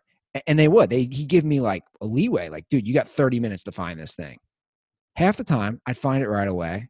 I'd lay on like mm, an old, yeah, I'd lay on an old bed, take a nap, and then you know they had an intercom system like Ruther, where are you? Come on, we're loading the truck. Bring that piece down. And I'd like wake up because you had to clock in at work at 7 a.m. So you had to be there early. Oh yeah, it's great. We both have we- moving. We both have moving jobs in our in our past. I've told the story many times about me and Mikey getting fired from the moving job for being drunk and hungover still. But we did the exact. We had the exact opposite job. Mikey and I worked for a guy who re re uh like refurbished like antiques. So imagine Mikey and I showing up to your house to pick up your most prized piece of furniture, That's unreal. just stinking of booze from the night before. The guys I worked with, so I did it. Let's see here. I did it. I did it sophomore, June. So I did it two summers. No, I did it three summers and a few Christmas breaks. I've never seen people hate their jobs more. Yeah. Like these dudes would say, we'd be in the truck, you know, going to our next job. They'd say, get that degree. I hate my life. I hate this job. Like these guys hated. I mean, there's jobs. nothing good about moving shit. Nothing. Yeah. That's why for years, I mean, uh, my, when I was in New York, even a little bit in LA, but in New York, people moving all the time. Sure. I mean, every last weekend of the month, I was moving a fucking friend. And my thing was like, this is my good karma. Like I'm gonna do whatever the fuck I want in life. I'm not gonna I'm not going to confession. I'm not going to fucking blah blah blah. I'm just you call me, I'm moving you. This is it. This is You my help- good deed for life. Oh, look what you did. You helped me Yeah. that final night, and I was a mess and But so far Mikey and I moved, the worst part of Mikey and I's moving job is that we would be moving stuff and the person would be walking with us step by like it was so important. And you're like, Ugh. just get the fuck out of here, lady. You're in the way. Move. we used you to have won't watch that corner. Watch that corner. Bitch, I know about the fucking corner. when we would do full scale office moving, like like I'm saying, an entire massive floor, you had to wait right till the day was over. So some of the moves we'd already had worked a 10 hour day. They'd start at like 6 p.m. on a Friday, where then you'd be working like into the night. These guys, even though it was overtime, would be so angry Yeah. and just, oh, I hate I don't want this. to be moving at night. No. Because when you're moving all day, the, the the only reason to be a mover is to move all day and then just go drink. I I was gonna say, and that's what it was. Yeah. They always just want to get lit. And and ah, I, I can remember we used to do a lot of schools too. So like we'd be in charge of putting in an entire school's it'd be like one thing, like every desk in the entire school we'd have to put together and then put them in the classrooms. And sometimes we do trips overnights and stuff. Dude, I was I used to get so lit. Dude, these guys, the minute work would end, if we were on like a road trip for work, they just strip club. It was always strip club. Let's get Oh, lit at a strip club. Back, God. bre- it's literally back breaking work. Oh, yeah. You know Uh, what? You know what? When I would move my friends too, you know what I would do? I would throw people shit out and not even tell them. I'd be like, "You're ne- you are never gonna fucking use this again. I am putting this in the garbage for you." That's hilarious. I wonder how many people were like, "Where's that fucking thing, motherfucker?" I threw that out. The idea that you even asked me to move it. I'm not going to say here. fucking you're a fucking full on adult. You're trying to have me move some fucking cracked bar sign, neon bar sign, motherfucker. I threw that in the dumpster. Your Straight up. Heineken Straight fucking up. bar sign is gone forever. You know where I'm going with this. You know who you did that with. Who? Should I say her name? Not I don't even her, know. I'm not going to say her name. Were we moving somebody? Yeah, me and you. We did a lot of work for her. Oh, oh yeah, yeah, yeah, yeah, yeah. Oh, her stuff. How much stuff did I throw in the trash for her? I'm like, she's never fucking doing this again, using this shit. What's she up to these days? I'm assuming overpaying somebody to fucking hammer a nail while she looks When, when are we gonna when are we gonna reveal that whole thing? There's That- so much. I mean, we can reveal right now. I'm sure fucking Keiko doesn't listen to the internet. You you gotta I've ta- tell I've this. ta- I've, talked about that. This You talked about show. I- Keiko. I, talked to you about it before I was fucking before I brought you into the fold. Dude, you gotta explain Keiko. Just just Keiko just is a Keiko is a Japanese lady. Uh, like, I mean, what's amazing? Like, how old's Keiko? You think in her sixties? like still looks really good, like late sixties. She was a, she was a Playboy bunny back when like that was like when there were like Playboy bunny clubs, Yeah, sh yeah. like serving serving in the in Cocktails. the ears and the tail and stuff like that. Had I got involved with her because she had a building in Venice that she sold her family sold to a, a developer, a guy who was like turning it, and she had to get all of her stuff. They had lived in this building in multiple units. Her, her mom, her son in multiple units. They had so much shit there. By the way, they sold it for thirty million dollars. Yeah, yeah, yeah. But they got a deal where they could keep a couple of units, but then like they had to get all the stuff out. So I I moved everything out of this building with a with our friend and it went to so many different places. She had a house in Beverly Hills. She had a house in Orange County. She her mom moved to an apartment in Brentwood. So things got moved all around to storage space or whatever. And it was just moving, moving, moving, moving. I moved so much stuff, but and you came in toward the end, but I would get sick. I was like, you know how many times I have moved this Tupperware full of half used things of bleach? I'm throwing it in the garbage. I'm done with this is the fourth time I'm this going in the dumpster. It's I'm not moving this anymore. Let me just But the amount of times I moved it from a house in Venice to a garage in Beverly Hills to a storage unit in Orange County to her house in to her apartment in Brentwood. but here's the but best part. so well. That's what I was gonna say. She paid us so well. Like, let me put it this way. If we were doing this full time, we'd be making amazing six figures just Oh, working for her. I mean, no doubt about it. She gave me at least 25 grand in cash, like over the years. Like she paid us so well. And so Prano brings me into the fold. This is the best part. And you explain it, but it's one of those things where you say, dude, until you're there in it. And then you would get mad. And I'd always say, because I was new, right? I'd say, dude, let's keep moving this stuff around. If she's paying us $50 an hour to move stuff, I, I you know, Yeah. I don't, whatever. And, and then she would always tip. Like she would Yeah. tip us insane.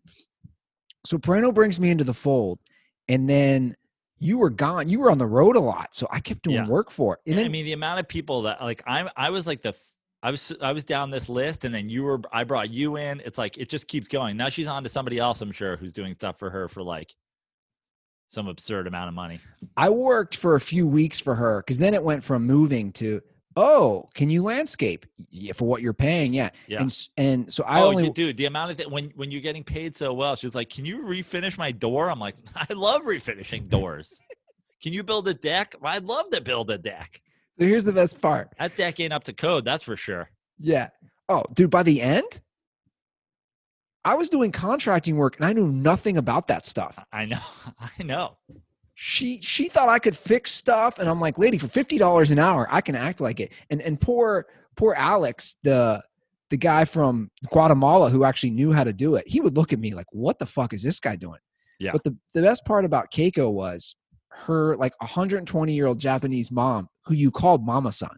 Yeah, Mama San. This is not exaggeration. You call her Mama Son. She would take our lunch orders every day. Yeah. Yeah. And this is my favorite part. She'd roll back again. This is in Beverly Hills. She'd roll, but this was just two years ago. Brandon. Mama sounds like hundred years old, looks great, and as far as I can tell, only eats fast food every single day.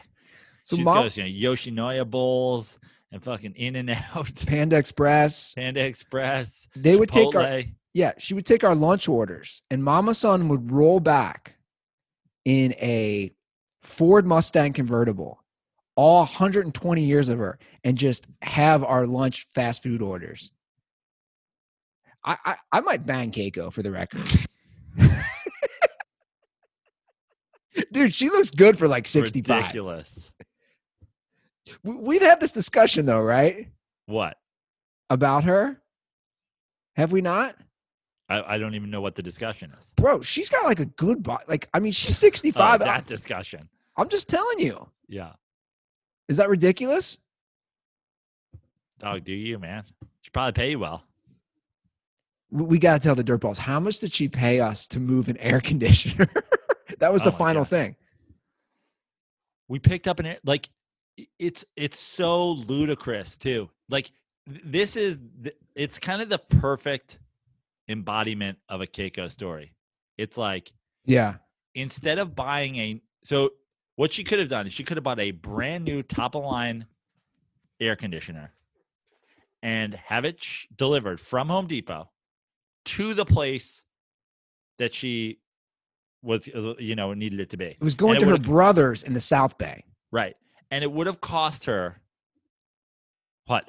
$300 Maybe. for you know, $500 for a top of line air conditioner with delivery. She instead has a air conditioner that like somebody's giving her at an office. Then she's going to pay me and you what? $250 each? she paid us. She goes, I'll pay you guys $500 Yeah, To to go pick it up and then drive it somewhere. and drive it somewhere and drop it off. Motherfucker, It took us, Just- what, an hour of our day? How about this?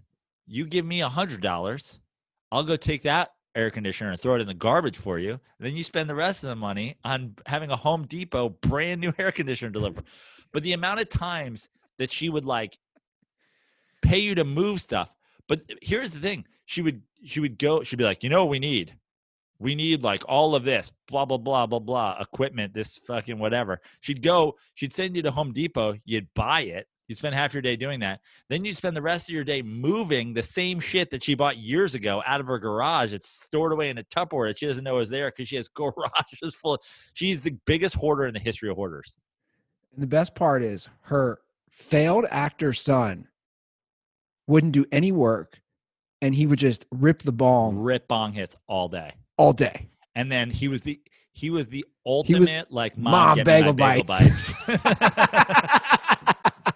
You'd be like, "What the fuck did you do with my bike, mom?" They're like, "The boys put it in the garage." Yeah, I put it in the garage with 400 of your other bikes.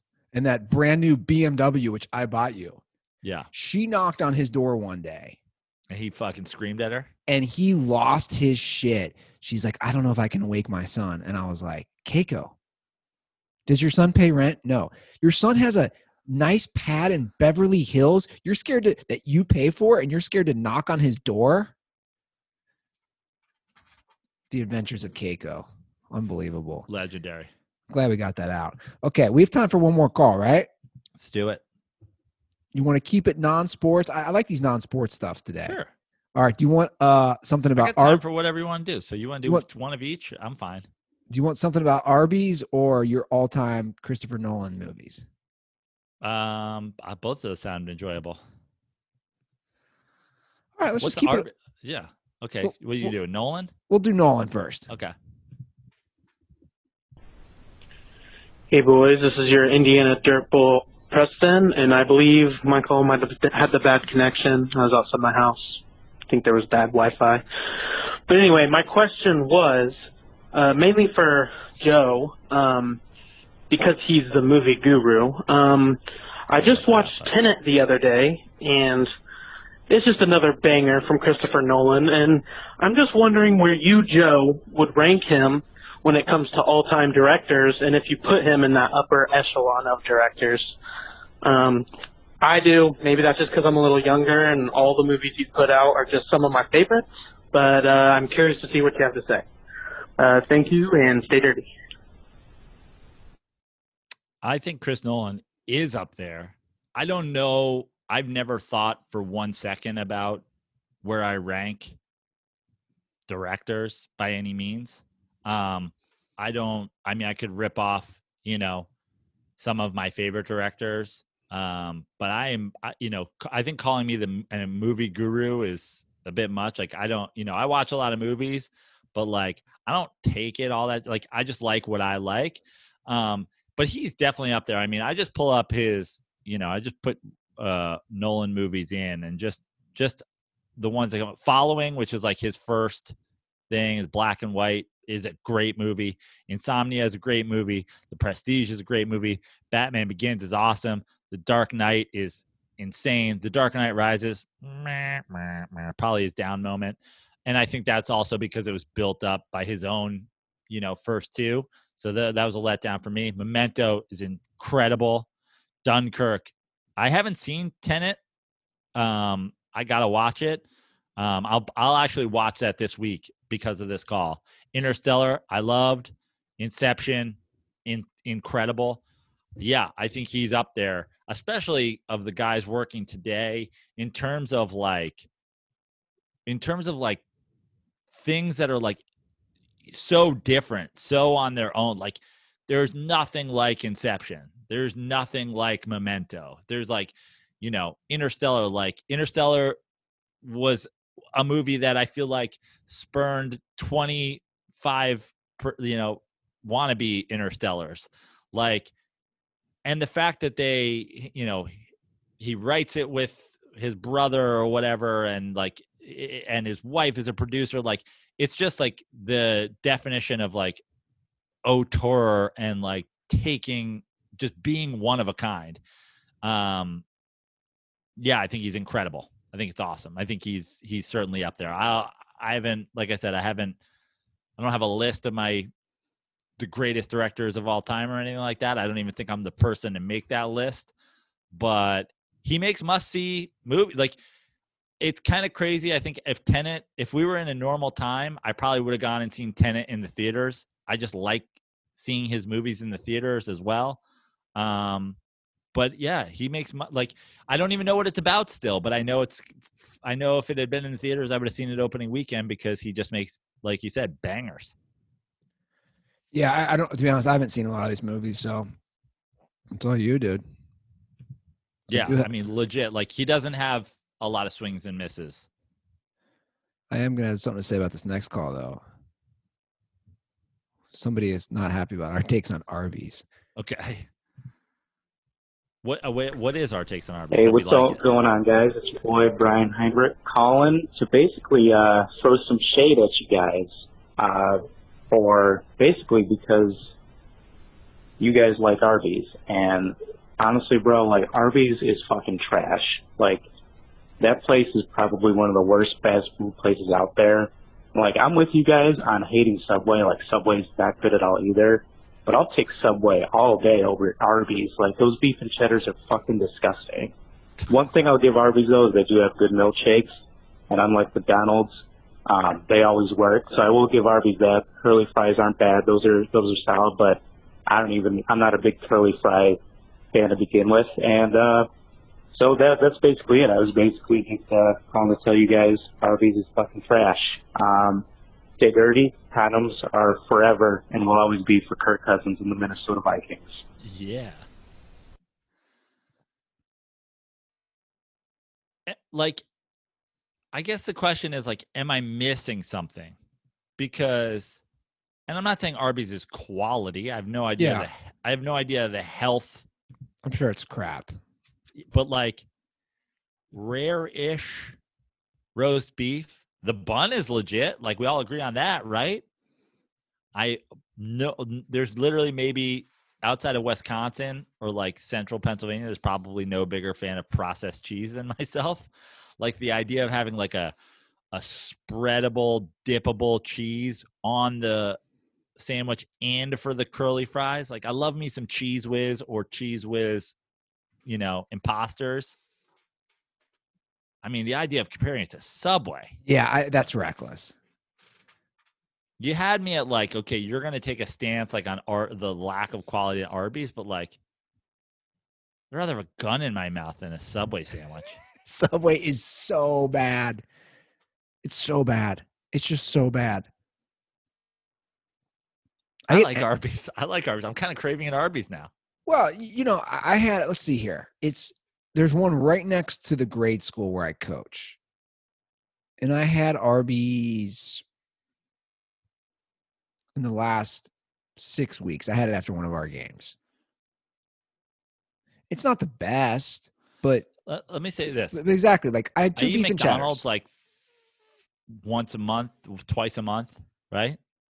When I eat Arby's, I don't feel like I get kicked in the stomach by a mule after. Like, Hey, I think that's a good point. That's a fair point. like I the, Ma- the the hangover factor. Yeah. I love McDonald's is delicious, but it makes me feel foul. You you want to hear what I did the other night? Taco Bell, like Taco Bell, affects your life for days. Bro, I've been reckless in the last eight days. I don't know what's happened to me. Last eight days, I've done Taco Bell, McDonald's, and White Castle. Jeez, Andy, you okay? I fall off. And the problem is, I'm exercising a shit ton, so I'm eating a lot. You want to hear what I got at McDonald's Sunday night after the Browns game? I had no food here, and I did six miles on the treadmill in the basement. I went to McDonald's. Who does this? 12:15 a.m. I got two Big Macs and a 20 piece chicken McNugget and ate it all. That's insane. Uh, I I gotta say, there's no more reckless an eater than Andy Ruther. Like you're like a fucking gremlin. Like after after midnight, after midnight, realizing you have no food, I know it's you're like fuck it, fuck it. Like once you realize like everything but fast food is closed and I feel like subconsciously you just like let that happen to yourself. Subconsciously, like around 9 30 10 o'clock, you're like, if I just don't eat till midnight, I'll be starving and my options will be fast food. And then I can destroy two Big Macs. You're like Eddie Ifft, how Eddie loves to talk about fucking being healthy, but he purposely brings me on the road with him so that he can eat the garbage that I demand we eat. I'm like, fuck it, let's just go to In Out. He's like, oh, you're gross. All right, I'll take 11 cheeseburgers. I was like, take it easy. Yeah, but I'll I, well, I'll take them protein style. Mm, I know. I did it again last night, man. I did. I did. I swam, dude. I swam hundred laps yesterday, which is a mile and a half. So I was feeling good. And the same crap. I got to go grocery shopping. I went to White Castle last night, and I think I was gonna get shot because every White Castle is always in the hood. You know what I ordered? I hadn't been in White Castle forever, and I didn't. I didn't eat most of it because I was just like, "What are you doing?" I just saw how cheap it was, and my mind just ordered it. I ordered a number eight, which is 10 sliders, 20 chicken rings, and a sack of fries. You got family value meals? It was 17 bucks. And then I got home and I and I had I this is what I ate. I basically ate the fries, six sliders, and 10 of the chicken rings, which is still a lot of food. And you know what I did? I put the rest in the fridge. Let me tell you something, Andy. Before when, when you're making, you realize that there's no part of a chicken that comes in a ring shape, right? No, I know. I know. I mean, at least nuggets are pretending. So get this. I put the rest in the fridge. How did the nugget? How did the chicken nugget decide on those shapes? By the way, how did a they just question. decide on like some sort of like I don't know. reverse, some fat Florida looking, like what is that? Is that supposed to be a leg, or like some sort of looks like a mitten? it looks like you. It looks like you took both parts of Michigan and shoved them together and made them into a nugget. So I put the rest in the fridge. And then 20 minutes later, I I said to myself, You're gonna love this. I go, What are you doing? I go, Put that in your garbage in the garage, not just in the house. I go, This is so disgusting. You are not eating leftover McDonald's and chicken rings the next day. And I threw it out and I was glad. And I was so disgusted with myself. I was repulsed. Sometimes you just got to go full Keiko mover with your fast food. You gonna? I'm not letting this stick around. I'm not doing this again. I'm throwing this in the trash before I have to move this again. Good calls today. Hotline 310 359 8365. Drop us a holler. Follow us on Twitter and Instagram at The Dirty Sports. Leave an iTunes review. I'll get those koozies out if you drop your Twitter or Instagram handle in that iTunes review. All right, that's it for me. What about you, Joe? Ravens money line, Bucks money line, Packers, Chiefs to cover, and then Packers to cover in that order. Um, at Fix Your Life on Twitter, at Joe Prano on Instagram, at Joe Prano on TikTok, at Joe Prano on Venmo. Rate, review, and subscribe to our podcast. Drink Miller Lite and tell us about it on social media. Good luck with all your bets. Let's That was, a, that was a that was a long show back at the old days. Just banging out. Just just sidebar after sidebar, Home Depot sidebar, Keiko, fast food, politics. Dirty Sports Podcast coming to you from every angle. Oh yeah. We're coming at you from all angles. All right, guys, have a great week. Enjoy those NFL playoffs. I know I will. And as always, stay dirty.